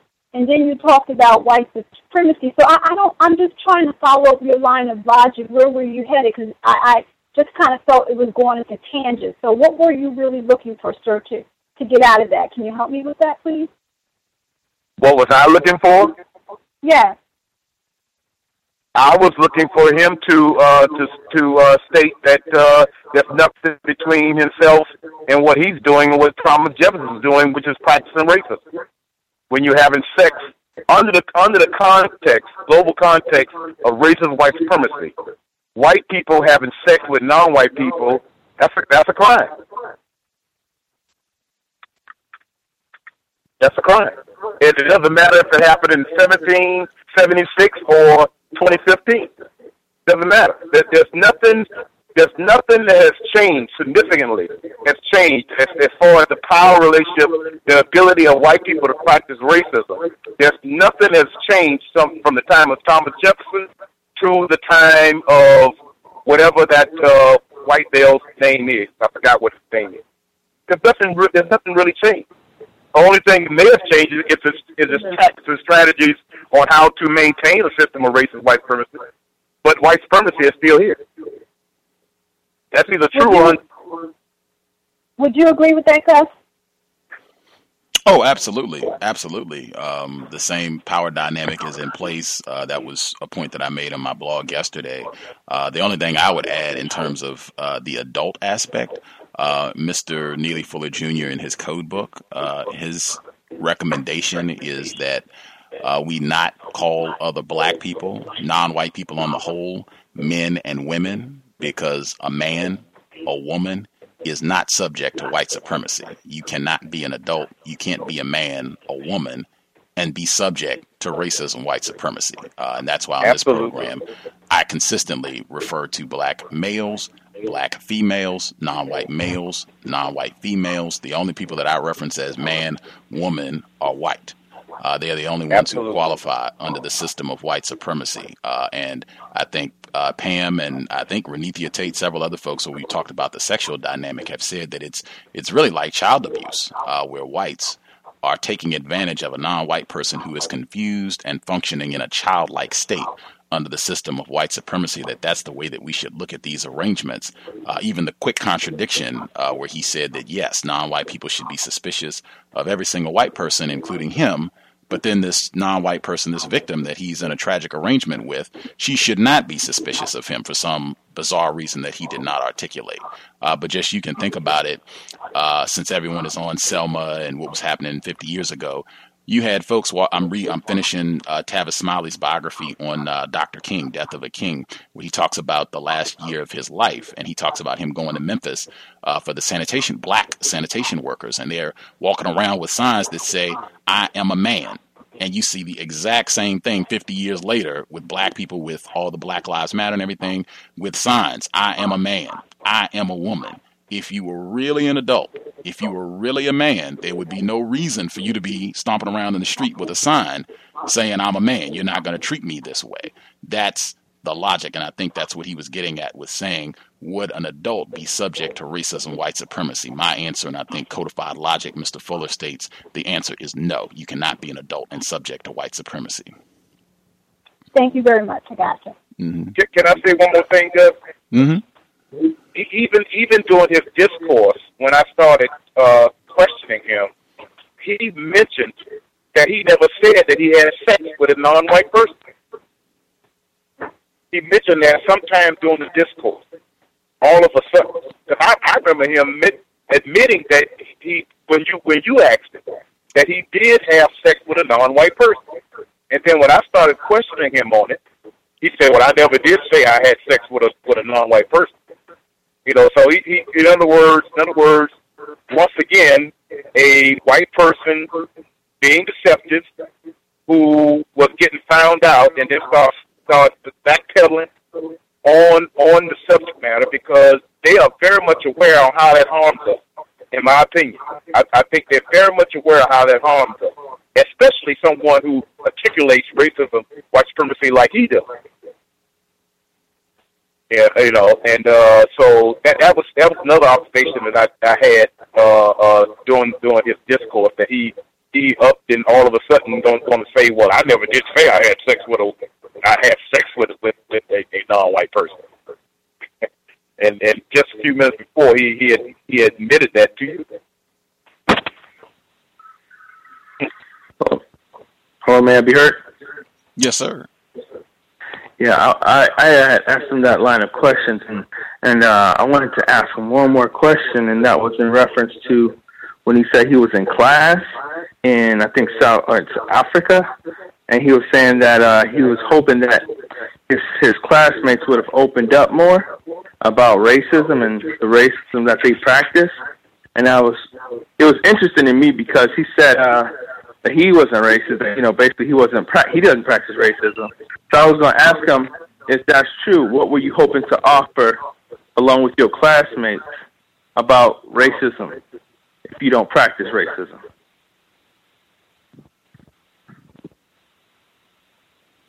Hmm. And and it sounded like he he didn't necessarily uh, contradict himself a lot in terms of what he stated, but when he would answer our questions, he would his answers would contradict himself. And that's all. Oh, there was one more damaging, very, very damaging thing, and and this is this is typical of of uh, white people who pretend to be counter racist.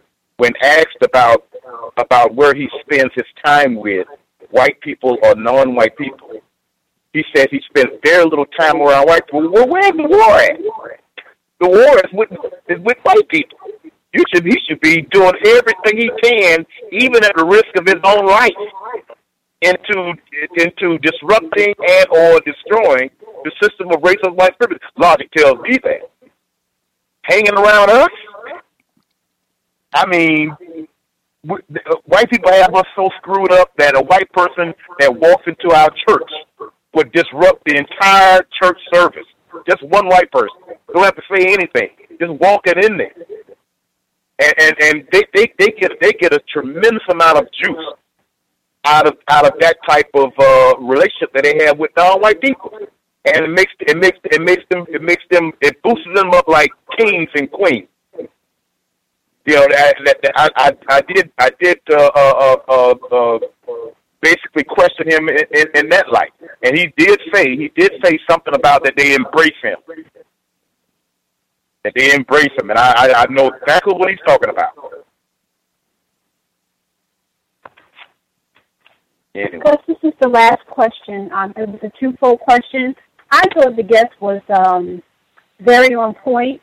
I, think he has listened to this program a lot. I just have that feeling. Every answer that he gave was like he didn't want any confrontation. It's, it's almost like he knew your program from beginning to end because I, I just I just kind of felt that he has listened to your program many times and probably knows how you know how we may ask questions because he was just too it was nothing I didn't see any really controversy with him and it kind of tripped me up when you said oh well you you know they're they're very masters of the game so that's just the way I felt this was something just wasn't right there I don't know thank you so much I appreciate it Gus, did he uh, confess to knowing about the cows?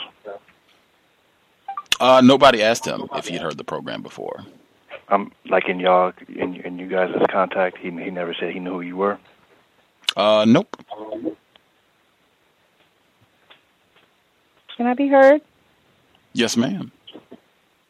Um, I wanted to suggest to the um, since we're talking about um, uh, quote unquote sex um, and uh, who's consenting and you know who's not and all of that. Um, the 1952 Florida case of um, Miss Ruby McCollum, M C C O L L U M, and what was called uh, paramour rights, uh, P A R A M O U R rights, where whether a black woman was married or not married, uh, a white man could force her, even though she had a husband, uh, to bear his children. Um, and Miss McCollum shot and killed her rapist. Uh, paramour rights, uh, another word for it is sex slavery. And um, just read up on her case. Um, Zora Neale Hurston, she covered the case. Um, and what they did to her, it, it, it, it was tragic. Um, they uh, put her in an institution, said she was crazy, you know, so on and so forth. Um, and she was made to bear his children. And paramour rights wasn't just about the white man having, quote unquote, the right to have sex with the black woman, but bearing children with him. And I think that's very interesting. And them, because we hear so much about white people not wanting uh, their children uh, that they had with their victims, but this was specifically about them impregnating the black female. And this was 1952, not 1752. So I just wanted to put that out there. Has anybody ever heard of uh, prima nocta? Uh, like a, anybody on the line? Mm-mm. You Gus? No, sir. Uh, uh, I was going to go in on it, but uh, I think it was like it was like a law in, in in England or something like that, like where the um the Lord could, you know, the day of the wedding, he, the Lord was allowed was was given the uh uh right to sleep with, you know, have sex with the wife before the the husband. And it was called it was a law called uh, I think it was called prima prima nocta, prima nocta. Prima nocta. But just I think on that on that movie, uh, what that was, Braveheart. They they showed a scene of what you were talking about, I believe, with William Wallace. I've never seen Braveheart before, but uh, uh, it was England, England suppressing somebody. But I'm not sure. I've never seen it, but um, Yeah, it was uh, England. I think I think William Wallace was Scotland. I could be wrong though. I don't. I'm not sure. Yeah, and that's where the word the words paramour rights originate from um, over in Europe. You know, another thing, you know, something that came to my mind, Napster. For some reason, it came to my mind because I was just reading about all these, you know, just reading something about. So, um, anyway, um, Napster, you know, um, you know, it was a big deal when that came out. You know, kind of shut down the, uh, the, uh, you know, changed changed the game as far as uh, music stores and whatnot. But his friends called him Napster because because his hair was so called nappy. So that's why he named his site Napster. And so I was just thinking like he got that pick from his Mhm. friend. You know, white people amongst each other, they always looking out for who might have a little, you know, who don't look, who might not be, who might be passing. You know what I'm saying? And they make jokes among each other like, "Oh, your hair look," you know. So it just, it just, uh, I don't know. I just thought of that, man. You know what I'm saying? It just came to my mind. Like they're very white people are sophisticated, man. Like, um, you know, with their, you know, how how just this, this with the whole- this even even even what was that? You know, I don't know if you guys have talked about it already, but the bus, um, where they were they were they were chanting no niggas, uh, you know, for uh the one fraternity or whatever.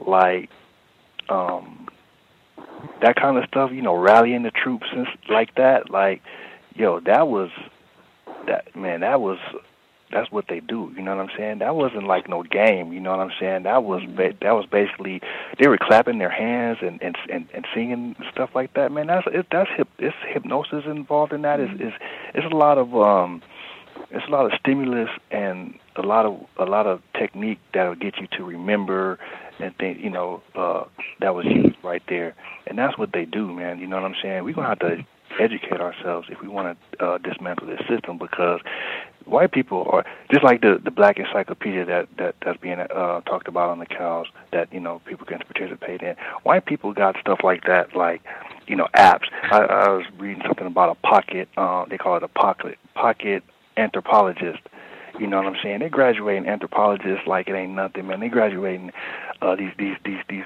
these robotic students. I mean, it's it's gonna take more than just uh uh uh you know your imagination or your um you know sonnet video to to to to get on get on point, man, to dismantling this uh this system. You gotta know you gotta you gotta study study white people like they study us. Read. You feel what I'm saying? Because you know, it, they they they doing they doing their thing. It ain't stopping. That that mm-hmm. that pocket anthropologist, man, they can mm-hmm. what they do. They send out students. Any school you want that has an anthropology course or whatever, they send their students out, and anything they students find out, some of the stuff that they were talking, that they were saying, something so minute. Oh, they use this type of slang in Ohio. They use, you know, like they studying us, and then they put it in the pocket anthropologist and send it straight back to the university so they can put it in you know, so they can log that information. Yeah, it it, this is it the kind of stuff they that- doing. Mhm. It shows their devotion too, because them singing nigger songs. I mean, that's that's centuries. They've been doing that for centuries. It's like you know their version of the Negro spirituals. You know, it. And I, I think of devotion from a, a theology standpoint, a religious standpoint. You know, that it, it's their religion. You know, it's, it's it's what they believe in. These are they're old spirituals. They believe in what they practice, what they preach. Mm-hmm. Hello? Hello? Go ahead, Shani. Um, in the, this is actually isn't in, re, in regards to the guest that was on the show. This is actually in regards to what you guys are just talking about, the whole fraternity situation. I was actually watching the news yesterday, uh, CNN with my dad, and there was a black male that came on there. He's part of the New York Civil Rights Coalition, and they asked his opinion about the situation, and he said that it wasn't justified for the school to expel uh, how many people got expelled? Was it the whole fraternity or was it just the one person? Just two people. Just two people Yeah. so far. Yeah, he said that it wasn't justified. And of course they're like, well, why would you say that? And he's like, well, that's no different than if it was a whole bunch of black dudes on the bus calling, you know, white people crackers. So I'm just like, wow, okay. And then there's another black male sitting next to him looking at him like he's crazy. And then, uh, what was it Anderson Cooper is like, this, I, I, my dad's like, who's this Uncle Tom? I was like, oh god. so it was, it was Uh, that, that that I can't even comment on that. Just cowbell that and go ahead, Shani. yes. So after that happened, then they um then I think there was they were talking about on CNN they talked about that the old lady I don't know what was up with that. She I guess she she's part of the fraternity or something. Whatever and they had the yeah, like uh, I was like, really? I was like, oh my god, I can't deal. But some coworkers at my job were talking about it today. So I had my headphones on, but I turned the volume down so I could hear everything what they were saying, of course. And um they're talking about it, they were saying the phrase, I'm like, why are they talking about this right now? And they know there's only two black people that work in the department. Me and this other black male. So uh the white guy's like, Oh, I, I don't see what the issue is and I'm like, Oh my god. So then so then um the Spanish girl is like, Well, I, I guess I mean I guess it's wrong, but you know, like like it wouldn't be no different if it was black people doing the same thing, calling white people crackers or but in my head I'm like, there's a history. There there is a difference. If I was to call a white dude a cracker, nothing's gonna happen to him. Like I'm, I didn't, I didn't say anything to her. I just, you know, cause you know, I'm at work on the plantation, of course. So I'm just, you know, just listening to everything that they're saying, and they're just making comments and joking about it like it's just nothing. And this white, and it's funny, this white male asked the Spanish girl about it, and she's like, "Well, I would feel offended for someone calling me a cracker." He's like, "But you're not white." That's what he said to her. I was like, "Aha!" And she's Puerto Rican. She's like, "Oh, I'm white." He's like, "You're not white." He's like, "Yes, I am." He's like, "No, you're not." So why would you say that? He's like, "You're Spanish. You're not white." He's like, "Yes, I am." I was like, "Okay, people, let's go back to work." So then Eric said, "Oh, we just like stop talking about this? Like, I don't want to like cause any problems. Yeah, you don't want us two black people to all of a sudden hear what the hell you're talking about and then have a say, because there's other black people in the area and they didn't want other black people to hear. So then they stopped talking about it.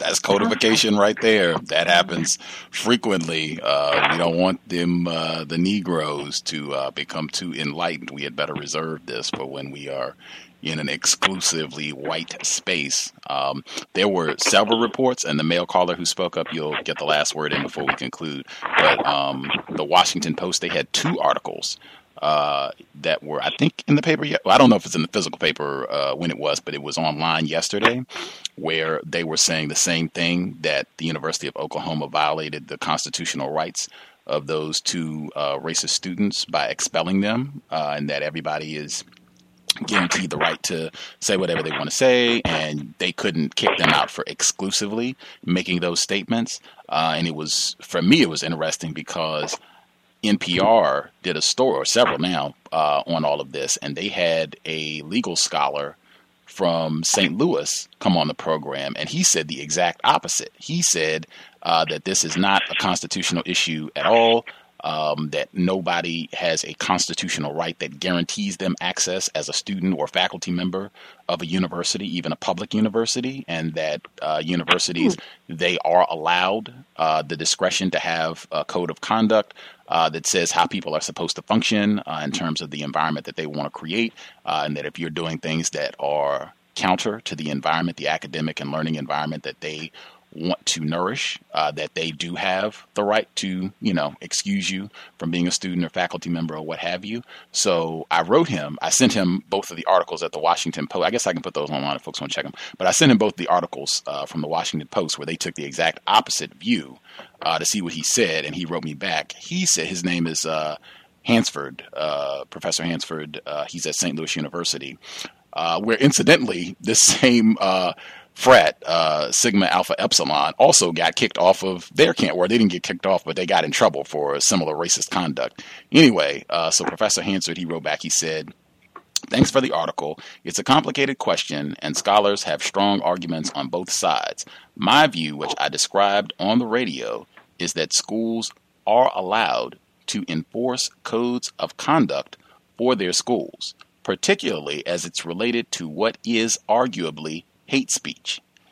Uh, I still hold to that. I can't imagine a First Amendment that allows students to be disruptive, verbally demeaning each other, and there's nothing that teachers or school leaders can do to discipline them on free speech grounds. I'm not sure if that came across in the audio excerpt of my interview. The First Amendment is complex and it's hard to convey a clear understanding of it in a 30 second soundbite. Uh, his name again is Justin Hansford. I'll probably play that clip just because they had a lot of other interesting little tidbits uh, on the compensatory call in. But uh, I do find it very interesting. I even was talking to Dr. Rasayan and I said I, I would be surprised if uh, they end up getting a settlement like two years down the road after this has died down, they end up getting some kind of uh, financial settlement that, oh man, they were victimized and poor thing. Like even if you, uh, there's a different Washington Post article where they put the apologies, they give the names of the students and they give the apologies uh, from the parents of the students, and they talk about uh,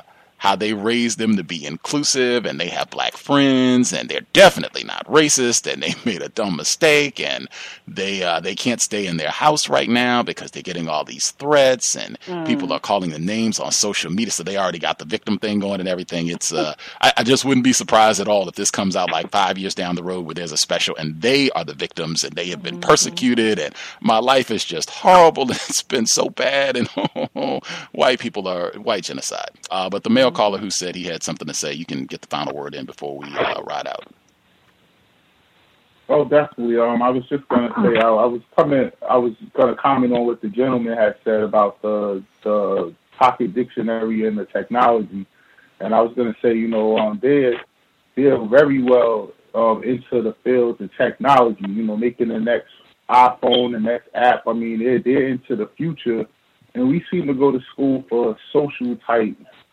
service type positions. You know, and, and you know the money's in what they're doing. And um, I just had a um after what the lady just said, I just wanted to make a comment because I was um watching television last night.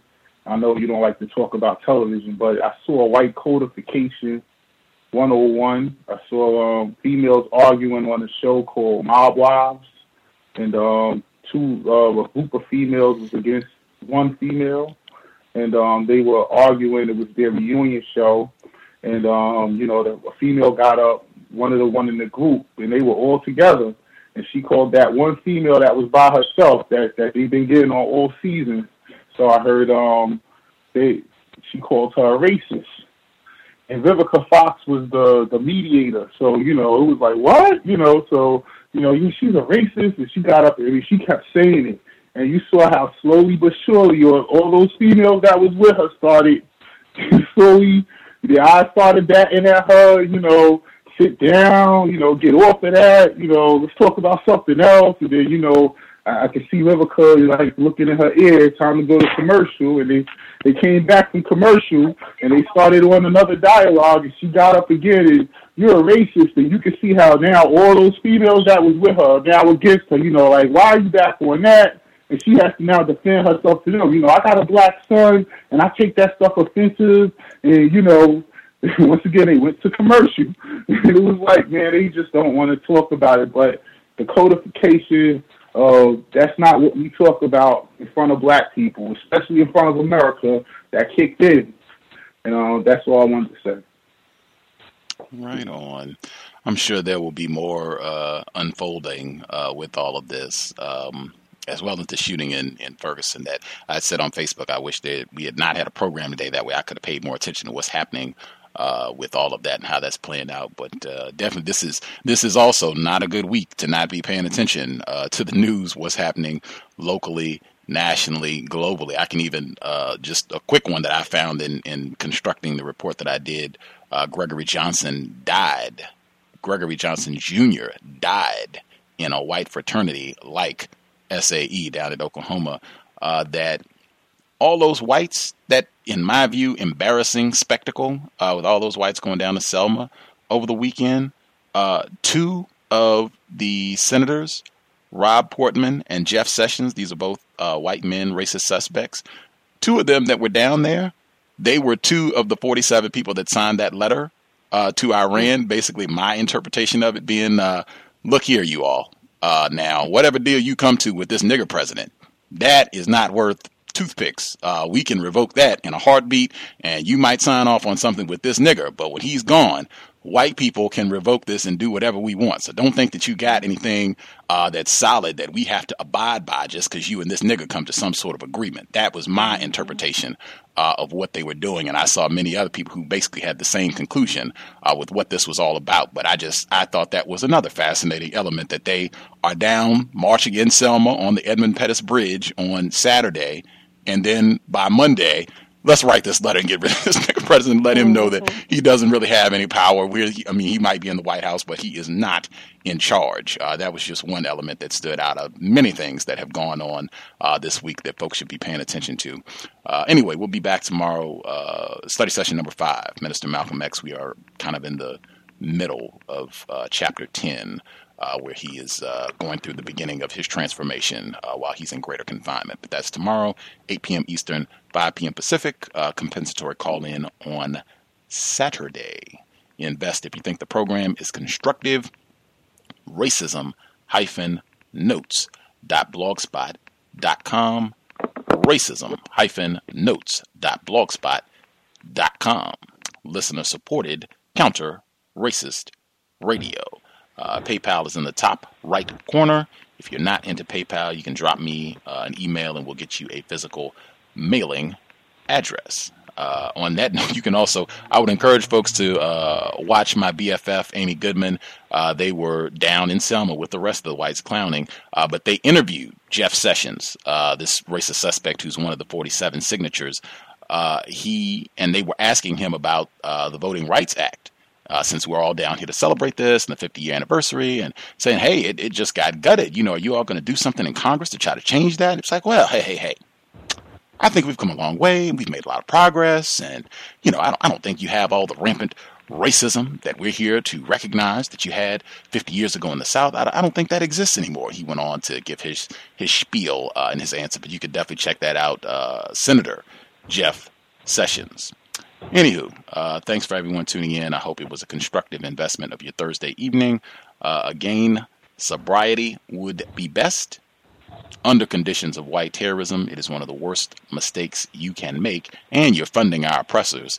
Uh, to be intoxicated behind the wheel, even if you are a passenger in the vehicle. I would even add if you are a pedestrian and you're just out and about, if you're intoxicated, you're really putting yourself in position where a lot of bad things can happen. And it's ton- the Ferguson report that I keep referencing. It was tons of that in there where white, excuse me, black passengers, black pedestrians were hemmed up, mistreated, abused uh, repeatedly under the oh he's under the influence oh he had some alcohol or whatever the case he's staggering even if it's a pedestrian. We think he's intoxicated and that became the pretense for going and abusing somebody and giving them a warrant and an arrest and all this other nonsense. So it's just one of in my view one of the best aspects of codification that we can voluntarily institute. I don't have to consume any alcohol any intoxicants under this system. I'll be lucid clear thinking so that I can use my brain to the best of my ability to solve problems and protect my black life and other black people that I care about to the best of my ability. But that's just my recommendation. That's it. Creator, we ask that you help us remain patient with other black people.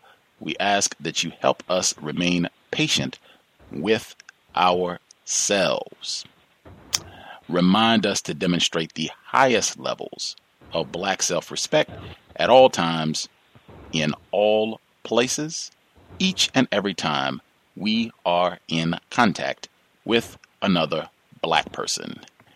It has been time. Replace white supremacy with justice immediately. Context of white supremacy. Signing out. I'm a victim, brother. Problem. You're a victim. I'm a victim of 400 years of conditioning. Shut up. The man has programmed my conditioning. Mm-hmm. Even my conditioning has been conditioned.